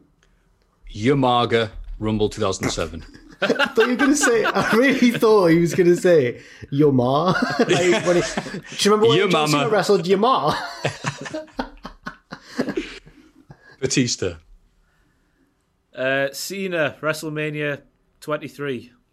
I've got the one against Batista at WrestleMania. No, that was The Undertaker. I've talked bollocks there. Batista. Undertaker, WrestleMania 23. I've, I've got that one also. Two big Uh, men slapping meat. Extreme Rules 2010. I quit. With Cena. Roman Reigns. Jey Uso, Hell in a Cell. yeah, just that, just that last one from the other day as well. Yeah. Uh, all the matches where he lost to Brock Lesnar. AJ Styles. oh, Cena, Rumble 17. Unbreakable 2005, Joe and Daniels triple threat, five stars. trying to think of anything but that now. Uh, oh, Abyss Lockdown 20, 20 2005. Jesus. Near 20s. Randy Orton. Bray Wyatt, WrestleMania 34. 33. 33. I'm having a nightmare third. this round. Uh, I've got um, the one against. Well, it's, it's just the one against Drew from the, the other night again, but I'll have to choose it because it's the first one that came into my mind. Cactus Jack Backlash 04. Yes. What a shout. Mr. Kurt Angle. Oh, Cody Rhodes, WCPW, True Legacy. Is that what it was called? One of them, yeah. That was yeah, that was Legacy, yeah, I think so. I've got no idea. Uh, versus Dragon Eye Zoo. Uh, don't know. Um, mine is the one against Taz at the 2000 Royal Rumble where Taz squashed it. Uh, the Rock at No Way Out 2001. yeah, good. I'll break your effing angle. Uh, Drew McIntyre. Will Ospreay, WCPW. Which one was that? Exit Wounds, maybe. Exit, exit wounds. What a name. Let's do a Steven Seagal name. You'll get Exit right. wounds. Oh, um, mine's not even a match he was in, so I don't know if it counts. But WLC, because Hmm. Drew does a ru- the ru- most ridiculous tope I've ever seen in that match. It's I think it counts that he's in that one. Okay. I tabled them. Yeah. Uh, Drew McIntyre versus uh, Joseph Conners. Uh, WCPW Under Siege 2, or whatever Under it's siege. Eddie Guerrero. Oh, there's no WCPW ones there. Yeah, I is Lesnar, no way out. Same. No, can I change it? Can I change it to Edge on SmackDown? Yes, you can love change it because I wasn't going to say that. match. Uh, love that Rey match. Mysterio, Halloween Havoc, 97. Seven. Hmm. I watched that last night. Oh, Still good, right? Oh yeah. Liquid gold. Triple H. Oh, Cactus Jack Rumble. I always think of the first one of the first wrestling matches I ever remembered being aware of, and that was King of the Ring 2000, Triple H, Vince, and Shane against Rock, Kane, and Undertaker. Yeah, where Triple H lost his belt, but he didn't get pinned. That's yet. right. And we're coming up to that on the Cultaholic SmackDown review. Me and Tom Campbell. Oh. Just saying. We had our highest ever ratings. They count as ratings. Uh, with You're- Matt Muscles oh, making a cameo. Matthew, you're about to get what, to. You're about to get to. It might be a few months away yet, but you're about to get to the the match that I chose in my Desert Island Graps that Tom had never heard of. So when you get to that one, Ooh. he's going to be quite excited. I think it's Steve Blackman versus Albert. it's really good. Oh, I can't wait for it then. I hope you'll bring that up and we'll laugh about it. Triple H match. It's going to be, I was going to say Cactus Jack at Rumble, so I'll say Cactus Jack at No Way Out. Which made me very upset as a kid. Edge. Oh, Angle. Judgment Day 2002. Baldy, baldy Angle. Yeah. Foley at WrestleMania. Uh, Fully. versus Cena at New Year's Revolution. That's three So- second match. Yeah. Ah, that was it. Never look back. Asuka. Mickie James, Toronto, has come to mind first there. I don't know why. Fantastic. Uh, the one where she made Izzy cry by choking out Bayley and winning the belt. Uh, versus Nia Jax at Elimination Chamber 2018. Oh, I'll defend that. Nothing else on that show was good, from him right, but that match was sweet. no. I'll watch it back now, it'll be crap, but I'll still defend it right now. Uh, Becky Lynch. WrestleMania main event. Got to be in it. I'll go for mine was the WrestleMania main event, but I'll go for the the one against Charlotte at uh, Evolution. I'm just going to say the Evolution one as well. Either Bella Twin. Stephanie McMahon, SummerSlam Oh. 2014. Was it 14? I think it was. Yeah. Uh, the first ever women's Royal Rumble. They both had quite a prominent role in that. I'm going with Ross's pick Fair enough. because it was that match and Lesnar Cena that stood out. That was a good match. Charlotte Flair. Rhea Ripley, WrestleMania. Uh, the first ever women's title match, the new women's title with Becky and Sasha and Snoop Dogg.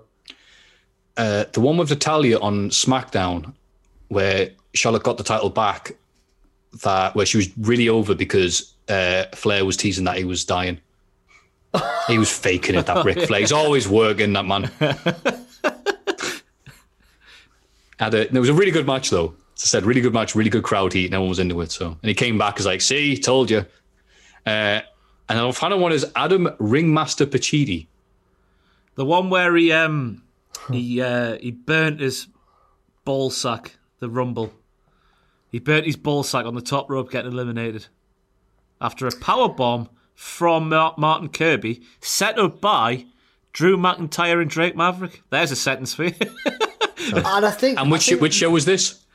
oh, I've got no, no, idea. no, no regrets. Was it no regrets? The No Regrets Rumble. It's also set up that powerbomb a little bit by Ray Phoenix, who's just there and goes, "All right, I'll have a bit of that. Come on then." Uh, I'll go for that one as well. And Ross was also in the match, not as an entrant, but he featured. Oh, died with Primate. You came in his entrance, yeah. I threw it through a bin. That was a diff. Was that difficult? No, it was a light bin. I'm not that I'll- strong. I'd be I worried got some about good it. height on it though. Yeah, I was gonna say I'd be worried about it hitting the, the rope and bouncing back. Yeah, I made sure to put extra on because I wasn't going to make myself look like a tit out there in front of a few hundred people dressed as a king.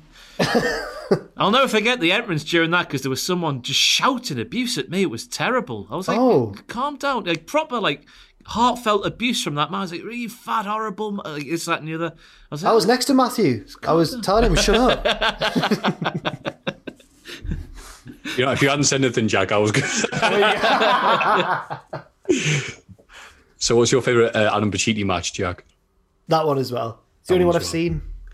Uh, him, not a match, but the reveal where he does the big grin on Martin Kirby and everyone throws the glow sticks. He never It's grinned. You've- This is you've Mandela affected this. Yeah, you're right. I haven't gone back and watched it. He just kept going, I hate you. Yeah. I, I hate you. I'm, f- I'm from the Isle of Man, and that man is me, Adam Pacheco. He's from the Isle of Wight. I'm the white But that doesn't work, does it? There's no pun there. Yeah, that one. That was at WCPW. Um, Die Hard with a Vengeance. And, uh, thanks for to- everything, Nathan. Thank you.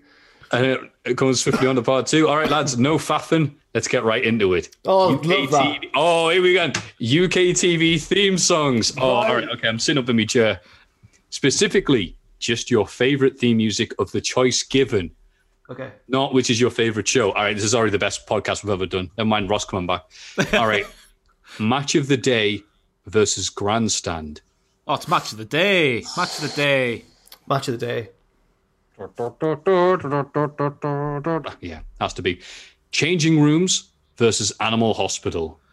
It's Animal Hospital. Oh no! Oh no! It is. It is. It. We want. We want. There's a lovely lad called Ryan Carse who runs the Tag Rope magazine. Oh yeah. Uh, he's a Northern Irish lad, lovely, and he, he, we became all right pals when we were like hanging out backstage at shows, and uh, he could always make me laugh quite a lot. And one day we were bored waiting for the next show, and he he synced up Bubba Ray's entrance from the night before with the Animal Hospital theme tune, and it's Bubba coming out glaring at everyone and just da da da da da. It was so good. so my, mine's uh, mine's the Animal Hospital as well. That's fine. Oh, it's a really tough one. Casualty or the bill. Casualty for me. Casualties is da da da da da. What's Yeah. the bills? Bam for the bam, bam for the reload. That's casually what's, what's the um. This is like a derby. Oh, this is hard. Casualty.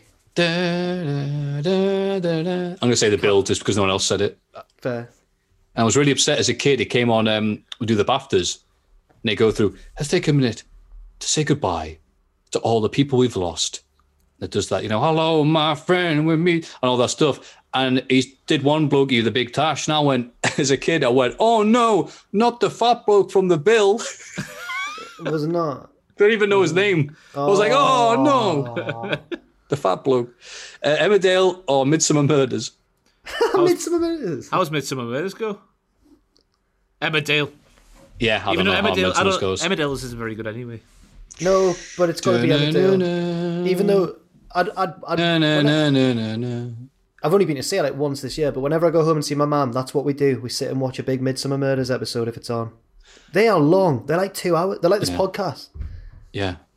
They're like Heartbeat, Great song. but you haven't got one by the end of the bloody show. um, now, Meadows is good, but it reminds me of the best ever um, Harry Hill bit where he says, just reenact your own Emmerdale thing by getting a bit of land and just going, da-na-na-na with the camera. um, Tots TV or Bodger and Badger? Oh, Bodger and Badger. Tots Bodger and Badger, Bodger and Badger. Na na na na na na na na na na. Bodger, Tots. Badger, never far away. Tots T. Uh, What are you doing with Tots TV there? I'm trying to remember how it goes. Oh, I'll do it for you. Don't worry about it. Tots. It's I'm a shot. I'm a Totchy Sweeze and Tot. Taily Tom and Tiny. Tiny. We're the Tots from Tots TV. One, two, Two, three. three. Hooray! Hey. Aye. Lovely Me. donkey. God's sake. You know what? Tots TV, because I haven't thought about that in about 35 years. Tiny, Tiny was a little knob, wasn't he? God, super tiny. Get get in the bin, Tiny. You knob. Please, please stop calling my knob tiny. Um, a touch of frost or oh Christ on a bike. Dream Team. Dream Team, innit? Dream team. Oh, oh, oh, that, that's Dream Team, right? Yeah. Yeah, that one, man. Oh, God. Grange Hill, the original theme. Hang on. Oh, wait, wait, wait. wait. Oh, Chuckle Vision. what? Hang on. Chuckle Vision. on- Where's Chuckle Vision. it is Chuckle Vision, but where's the one we were all waiting for? Oh, there's a few more after. Come on, man. When you But- said Grange Hill, I was like, "Here we go, lads! It's finally happened." Oh, never mind. Yeah, what are you uh, talking about? Chuckle Vi- You will what? What's the thing we always reference on like every podcast? It's like Old Grange Sega Hill, but- games. It's like Grange Hill, but northern. Byker Grove. There you go. I thought he was Oh, going to be Grange okay, Hill or right, Biker right. Grove. I'll go for I'll go for Chucklevision though. uh, Grange Hill because it's the only thing I remember about that show. Uh, and the fact that the crew all went to the White House in that whole TV shows against drugs, and apparently they, they were all high as kites. on this website I read, Art Attack or Blue Peter. Can't remember. Blue Peter's more iconic, isn't it? Yeah. Yeah, Whereas Art Attack is just chaotic. yeah. Blue Peter. It's quite elegant. Art Attack because I'm not elegant. Fair enough. Uh, Brookside. Oh, Brookside wins. That's it. Yeah, it doesn't matter, Don't even want to hear the other one. The other one was Hollyoaks. Nature. We call that a squash match in the business. Brookside's the think- best, the best one. Full stop. Are you trying to think what Hollyoaks was, Jack? No, no, I know Hollyoaks. I'm trying to think. Down, down, down, down, down. What's Brookside's? You can do no. do do do do do do do do do. It's when the sax kicks in the, the back quarter. That's when stuff. Oh, I'll trust hairs you. on- I'll hairs on the neck get stood up. I'll go for that as well. You've sold it. Yeah, it's Brookside. Don't trust that the answer's Brookside. EastEnders or Coronation Street. I love me a bit of Corrie me. The the theme song. The sort of is it a, is it a trumpet? What what instrument is it? It's something brass. yeah, it's- it's, yeah, it's in probably brass a trumpet. family. When that gets warbling, that...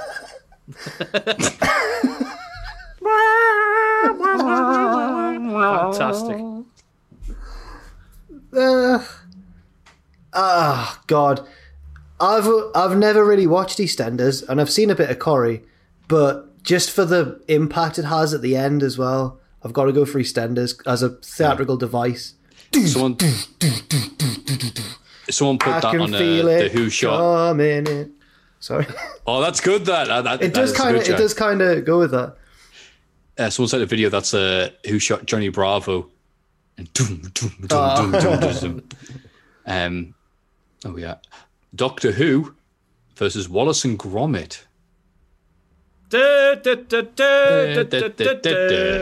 Oh, Wallace and Gromit. Wallace and Gromit. Doctor Who takes itself too seriously. I'm afraid. Nothing's beaten Wallace and Gromit. Uh, and here's the finale, the main event of this Reese's Pieces. The Only Fools and Horses intro song, aka Why Do Only Fools and Horses Work, or the outro song, Long Live Hooky Street. I'm going intro. I don't know the outro, so I'll go intro. God bless Yes, Hooky Street. Oh, Viva Hooky Yeah. Street. no, I'll still go. Long live Hooky Street. C'est magnifique. Rookie Oh. Street. I said Rookie Street there. Magnifique. Hooky Street. That's I'll like still go for syncope. the. I'll still go for the na na na na na na na na na na. Stick a win. bunny in your pocket. Yeah. On the van. Oh, I have to pick one. Sorry, I'll, I'll just sing the song the rest of the. That's what we're waiting for. How long left? How long do you have to go till three hours? All right, forty-five minutes of this. but brother, I'm your man. Uh, they're both good, but the in- I'll say the intro because I have to sit down and work out how Long Live Hooky Street starts because it's just this enough knockoff goods. the, uh, the the recording time at the minute is two hours forty seven minutes. No. Oh my god, we're actually gonna go. All right, And the, uh, um, but that'll be a couple of minutes shorter on the actual podcast for the people watching. Because obviously, now I'll put it out live and uncut. like Long Live Hooky Street. uh, No, no, no, no! Come on, no, come on, lads. I'm just I'm just googling um, the news. We've got some half price cracked ice, miles and miles of carpet tiles, TVs, deep freeze, David Bowie LPs, LPs. pool games, gold chains, what's names and that a push. Some Trevor Francis track suits from a mush and shepherd's bush, bush, bush, bush, bush, bush, bush. No income, Income tax, no VAT. Go on, Jack's joining. I do, I do know it. Yeah. Back away. Anyway, Right, which sorry. one then, anyway, we'll move on. if that alienated any viewers across the pond, one, Google these and enjoy your new playlist. And two, I challenge our American or Canadian friends, the only other friends in existence, to send me choices in from their respective countries for next time. Nice one, fellas. you. Till next time, Mike P. Thank you, Mike. Thank you very much, Mike P. that is your real name, I very much appreciate that. And to all the international people, if you haven't heard the Brookside theme, don't listen. You don't have to listen to all of them. Can't view it, but the Brookside theme you need to listen to. Honestly, Crucially, crucially, get yourself on YouTube and not Spotify because the official one is not on Spotify, which breaks my heart every day I try and search for it. You have to get it on Shame, YouTube. I'll take it off for Joe Rogan. Oh well. so if you have any Reese's pieces to send us, I mean the gauntlet's been thrown down. They're Mike P. Uh, Americans, Canadians. Please, please, please, please, please send them to mailbag at cultaholic.com. It's Cultaholics.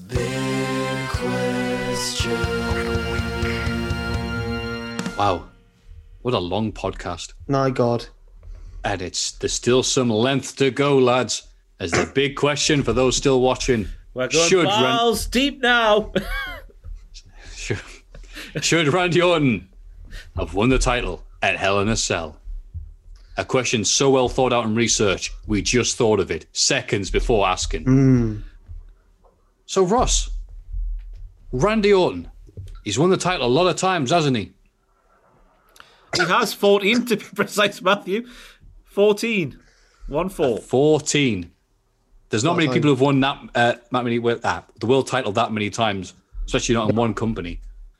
So at this point, do you think Randy Orton should be uh, at the top of the card, still winning matches, still cutting promos?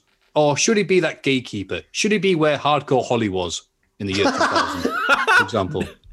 That is one of the worst things you've ever said on this podcast. Mentioning the names Randall, Keith, and Hardcore Bob in the same sentence. I think after the year he's had, yes. But as I said earlier, it's one match too far for him to get it, in my opinion. I think the the uh, it would have been way more effective if he had taken it in that ambulance match rather than at Hell in a Cell. Because people were asking, why is he getting yet another shot at the title, this, that, and the other? Um, but conversely, as I mentioned earlier, I'm just repeating myself from earlier, basically. The chase for Drew McIntyre until fans get back in. That's where the money be, if I was speaking like a, a wrestling businessman. But I reckon, yes, it was nice to see him with the title again. Mm. Part partly because I'm interested, and partly to get it in the thumbnail for clicks. Ross, what did you think? Because you were off while it was happening. What did you think of the night vision? When I first I read it initially, and I was like, nah, come on, not Randall Keith. Because like, this came after he did that Photoshop stuff. And that wasn't that wasn't Randall Keith esque either. Um, but then you watch it. I don't know what it is. I thought it was funny. seeing seeing forty year old Randall Keith in his night vision goggles and his his boiler room suit. What do you call them? Boiler suits? Is that right? Boiler suits. I think so. Suits, yeah. Onesie. Uh, pretend to be his, uh, pretend to be a cleaner. I thought it was fantastic. Why not? I eh? thought it was good. Right, that's in the thumbnail. thumbnail. box? Yeah, there you go. Get that in. and what did you think of when I'm trying to think of another moment so we can have loads of them in the thing? uh, I don't know if he should have won it because, as Ross said, it was three title shots in a row is too much. But at the same time, he's good, isn't he? He's good at he's good at what he does. He just is. Just in case that got cut out, I don't know how Richard's going to edit this. We're two hours and 54 and three seconds into the recording here, and Jack has just found out that his Audacity, which is doing a better quality audio recording, Uh, you might as well leave it in. At this point, even the prisoners are going back to their cells. No one's watching now. Of course they are. The longer, the better. So you say that. Um, Randy Orton. uh, I was going to say negative things, uh, but now you've reminded me about that bit where he put on the night vision gloss, gloss uh, things on his face, and did that. If he keeps that as his new gimmick to defend the, himself, from the I'd like that. absolutely the fiend versus the the. I can't call him the cleaner, can you? Um, No, you can be the cleaner. They can sh- throw a shot. They can do that. No, because it would make AEW Dynamite terrible for the next three months.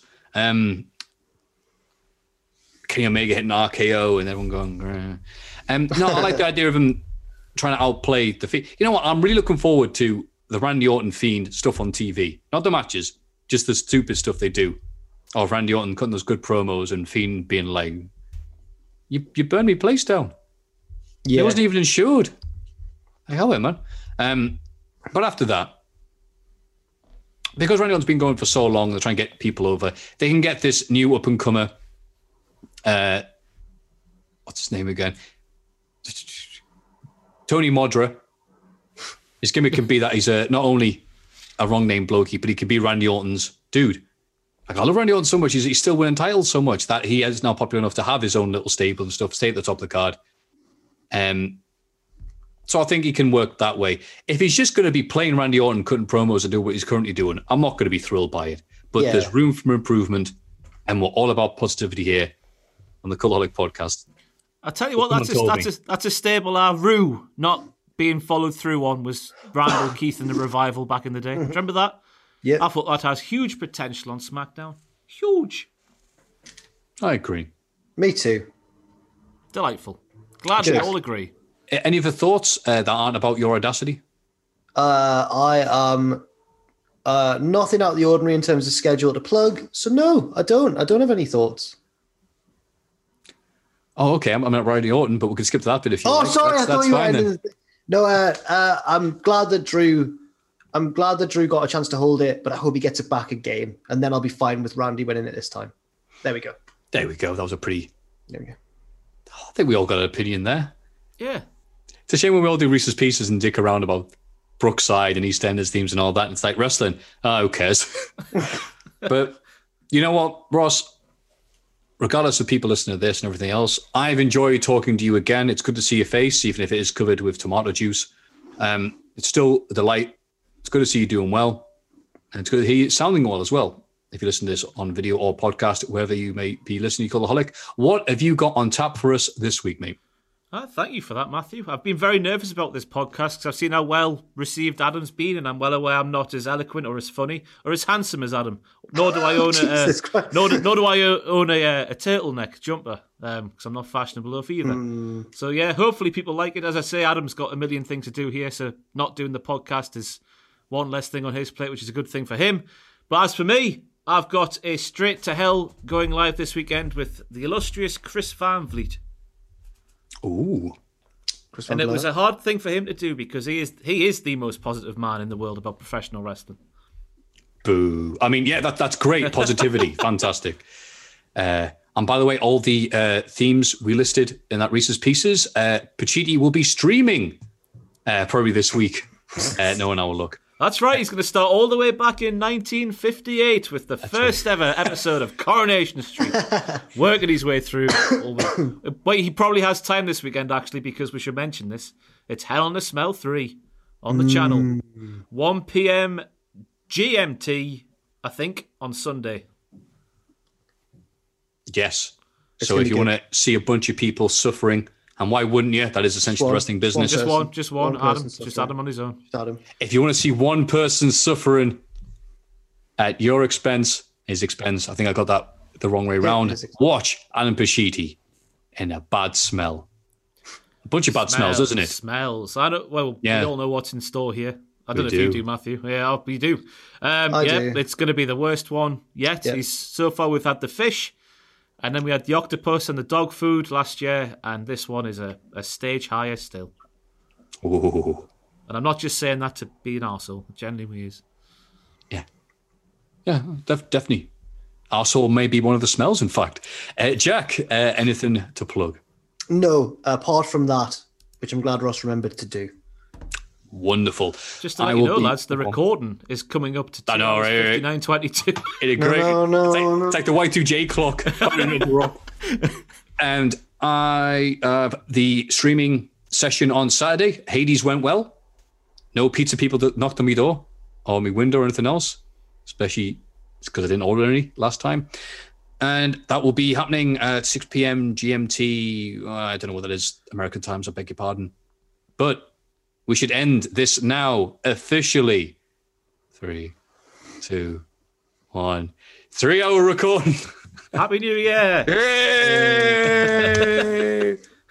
uh, I think we should end it. We usually put the fist towards the camera, but I think in honor of Tracy Smothers, I'll do the first bit, Ross will do the next bit, Jack will do the last bit, and then we'll all do the very end bit together. Which bit? The thug bit. He is for terrible. Oh no, I don't know what Ross. U is. I know, I know, I know. H is for hell. U is for ugly. And G is for jail. Three, two, one. Because a thug 'Cause a thug can't can't spell. Hell. That nearly worked.